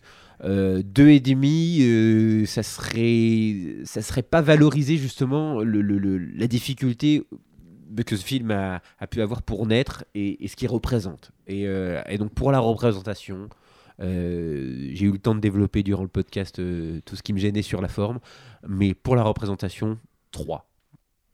3 sur 5. Moi, j'ai juste vu que j'ai la même note que toi, du coup, pour ce, ce sera 3. J'ai- Je reste quand même trop, trop euh, borné un peu sur l'aspect la- l'aspect du film. Vraiment, le, le- film, je trouve, enfin, je trouve pas que c'est un, je trouve pas que c'est un mauvais film. Je trouve pas que c'est un bon film non plus, en fait. Et c'est très personnel, mais c'est parce que vraiment, ouais, j'avais sûrement trop d'attentes par rapport à, à justement à cette symbolique et à ce qu'il est possible d'en faire. Et par rapport à ça, j'arrive pas à me dire. Enfin, j'ai pas envie de le revoir, tu vois. Et à la limite, si on me demande, plus. tu vois, et, et là pour moi, c'est terrible de, de, de l'admettre en podcast, tu vois, c'est que limite, je préfère peut-être regarder Aquaman, parce qu'en tant que film, euh, je pense que ça, ouais, ça, ça m'ira plus au moins sur le- la technique, sur le visuel, sur, sur l'univers et sur la, la générosité. Euh, on l'a beaucoup dit, Captain Marvel est assez radin, assez économe euh, sur ce qu'il propose vraiment dans le pur objet filmique, au contraire justement de son fond. Et euh, toujours, j'accorde toujours énormément d'importance à, à ce qu'une œuvre véhicule en plus de, de sa simple capacité à raconter une histoire. C'est pour ça que je vais pas le descendre parce qu'il faut aussi être honnête, enfin euh, par rapport à d'autres trucs. Mais tu vois, je crois que j'avais mis 3 à Ant-Man and the Wasp. Moi, par contre, ça me, ça, euh, ouais, c'est ça. Bah, je mettrais plutôt 2,5 du coup à Ant-Man and the Wasp. Que par contre, on est quand même largement en un. Espèce de négationniste. Ah bah, ouais, quoi. je, suis alsacien, tu sais, on a des, on a des côtés comme ça. Non, mais vraiment, du t'avais mis 3,5 à la critique d'Aquaman, non? Non, non, j'ai mis 3. Ah, ok. J'ai mis 3. Ouais, du coup, euh, Bah, euh, c'est- c'est- toutes choses égales par non, non, mais c'est c'est- c'est une note, c'est une note similaire, mais qui a pas du tout. Par exemple, euh, Aquaman, c'est pareil. Tu vois, Captain Marvel, le fond au détriment de la forme. Euh, Aquaman, ce sera la forme au détriment du fond. Tu vois, Aquaman. Et Aquaman m'a- m'a saoulé parce qu'il me prenait pour un con. Euh, à Captain Marvel, m'a plus gêné parce qu'il me proposait rien, alors que par contre, dans, dans son discours, je trouvais que c'était vachement intéressant. Donc, ouais, 3. Mais je me... C'est super dur. Je... Parce que j'ai mis 3,5 à Black Panther. Euh, Ah, bah. pourquoi, pourquoi j'ai mis 3,5 à Black Panther? Parce qu'en fait, je voyais ce qui était bien dedans. Mais il y avait cette couche d'automatisme Marvel Studios, les fonds verts pas finis, des personnages encore à développer, une intrigue d'origine story, enfin d'origine story, euh, de trope, de voyage initiatique, encore une fois, et euh, une bataille finale que je trouvais assez indig- indigente. Mais c'est vrai que peut-être que j'ai soit été dur à l'époque ou pas convaincu par la projection, mais là, paradoxalement, je trouve qu'on est vraiment, on est vraiment très loin de, de ça, quoi. Euh, j'ai pas envie de mettre 2 parce que c'est pas bien de- d'être méchant. j'ai pas envie de mettre 2,5 non plus parce que je pense pas que ce soit vraiment totalement average. Il me faudrait un 2,75, tu vois, il me faudrait une carte euh, Ouais, c'est compliqué, euh, compliqué. tu vois, bah ouais, je vais vous suivre pour 3, tu vois, parce que bon, c'est vrai que effectivement euh, le casting il est bien, les musiques, on n'a pas parlé des musiques, elles sont bien, il y a des effets de montage qui sont honnêtes. Mais vraiment, il me fait penser à Thor 1 ce film. Et pour moi, c'est pas du tout une bonne chose. Euh, Mm. c'est- Thor 1 s'il avait été écrit par une scénariste qui avait envie de dire un truc à travers un blockbuster lambda. Et ça reste un blockbuster lambda et ça m'énerve parce que justement ça devrait pas être ça. Ça devrait aller plus loin et justement quand, quand tu as l'occasion de faire un truc qui, qui, qui parle un sujet social ou qui euh, donne leur chance à une minorité qui a souvent été éloignée des rôles du cinéma d'action, bah t'as le devoir de faire mieux. T'as le devoir de pas faire un truc automatique. T'as le devoir de faire un truc qui justement va mettre la dragée haute au film de super-héros. Mm. Et du coup, euh... ouais, puis Marvel Studios me fatigue. Non, 2,5, voilà, c'est bon, 2,5. Non, c'est bon, euh, Kevin Feige, tu saoules, hein, et toi tes bonus euh, chaque année, et puis euh, non, Donc, on sera sur une note de 2,60. Mais du coup, de- euh, de- rétrospectivement, 2,75. euh, je tiens quand même à dire, je sais pas comment j'ai mis Aquaman, que je mettrais aussi dans cette perspective comparative de 2,5 Aquaman pour les mêmes raisons que toi. D'accord. Et donc, euh, ben voilà, ça fait euh, du 2,4, je sais plus quoi, de 75, 75, ouais, je dirais. Euh, et donc, nous en avons terminé, bien entendu. Vous, euh, vous pouvez poursuivre la discussion dans l'espace commentaire de l'article du podcast et sur les réseaux sociaux. Euh, donc, je vous le répète toujours, n'hésitez surtout pas à nous partager puisque c'est la meilleure chose que vous puissiez faire pour euh, contribuer euh, à la diffusion de nos émissions. Oui, Et si Corentin vous, justement, si, si, à travers les réseaux, vous repérez des papiers justement écrits par des autrices, des podcasts faits par des femmes qui justement traitent de ce sujet, partagez-les plutôt eux. Nous, on est content d'en parler, effectivement, mais Oui. il faut aussi mettre en avant cette se produire euh, parce qu'il y a aussi beaucoup de femmes qui font des podcasts Oui, très et- surtout sur que, euh, non seulement- Film Club. Et je pense que ce sera hyper intéressant parce que je pense que euh, du coup, je pense que enfin, il y, a- il y a une approche et une sensibilité, une appréciation de, de certains messages justement, de certaines scènes qui, bah, qui n'a rien à voir, qui, qui n'aura rien à voir avec ce Voilà, que. consommer différemment, ce que nous, essayer d'écouter l'avis des autres, d'autres gens qui ne vous ressemblent pas forcément. Mais écoutez quand même Comics Blog parce que c'est quand même, c'est quand Ah même, c'est- quand même bien. pour tout le monde dans votre euh, Oui. iPod, C'est ça. années 90. Ah non, c'était encore plus que, ça du coup. Ouais. baladeur, non, cassette. Qu'est-ce qui s'écoutait toi, qui en viens, Euh, Frédéric. C'était les Walkman. les C'était les Walkman, ouais. Walkman. Ah bah voilà. Ouais. Ah, merde. On écoutait, les, les seules personnes qu'on écoutait parler à la radio, c'était Doc et Diffoul. hein. Ah ouais, putain, c'est- ça a changé. hein. Terrible. En tout cas, Fred, je te remercie une nouvelle un fois d'être euh, venu euh, sur les belles ondes de Comics Blog pour euh, discuter avec nous. On te revoit bientôt, je pense, je crois. Il y a des films qui arrivent par là, donc si tu es disponible, je serais ravi de t'accueillir une prochaine fois. Ah bah, de toute façon, il y a Endgame. Hein. Pour la fin du Euh, game. Ça, c'est sûr que. C'est la fin du game. Endgame, je crois qu'on va redemander à Splinter aussi. Ça pourrait être, ça pourrait être Ouais, sympa de, ça pourrait de être refaire un truc entre copains comme ça. Et euh, du coup, euh, Co- Corentin, je te dis au revoir également. Oui, bah on se pose dans pas longtemps, je Ça, pense. mais ouais. On se retrouve pour une autre émission. Et euh, merci à toutes et tous de nous écouter. N'hésitez donc pas à nous partager partout sur les réseaux sociaux. Et on vous donne rendez-vous très bientôt sur comicsblog.fr pour la continuation de cette euh, année riche en podcasts qui s'annonce. Salut Salut. Salut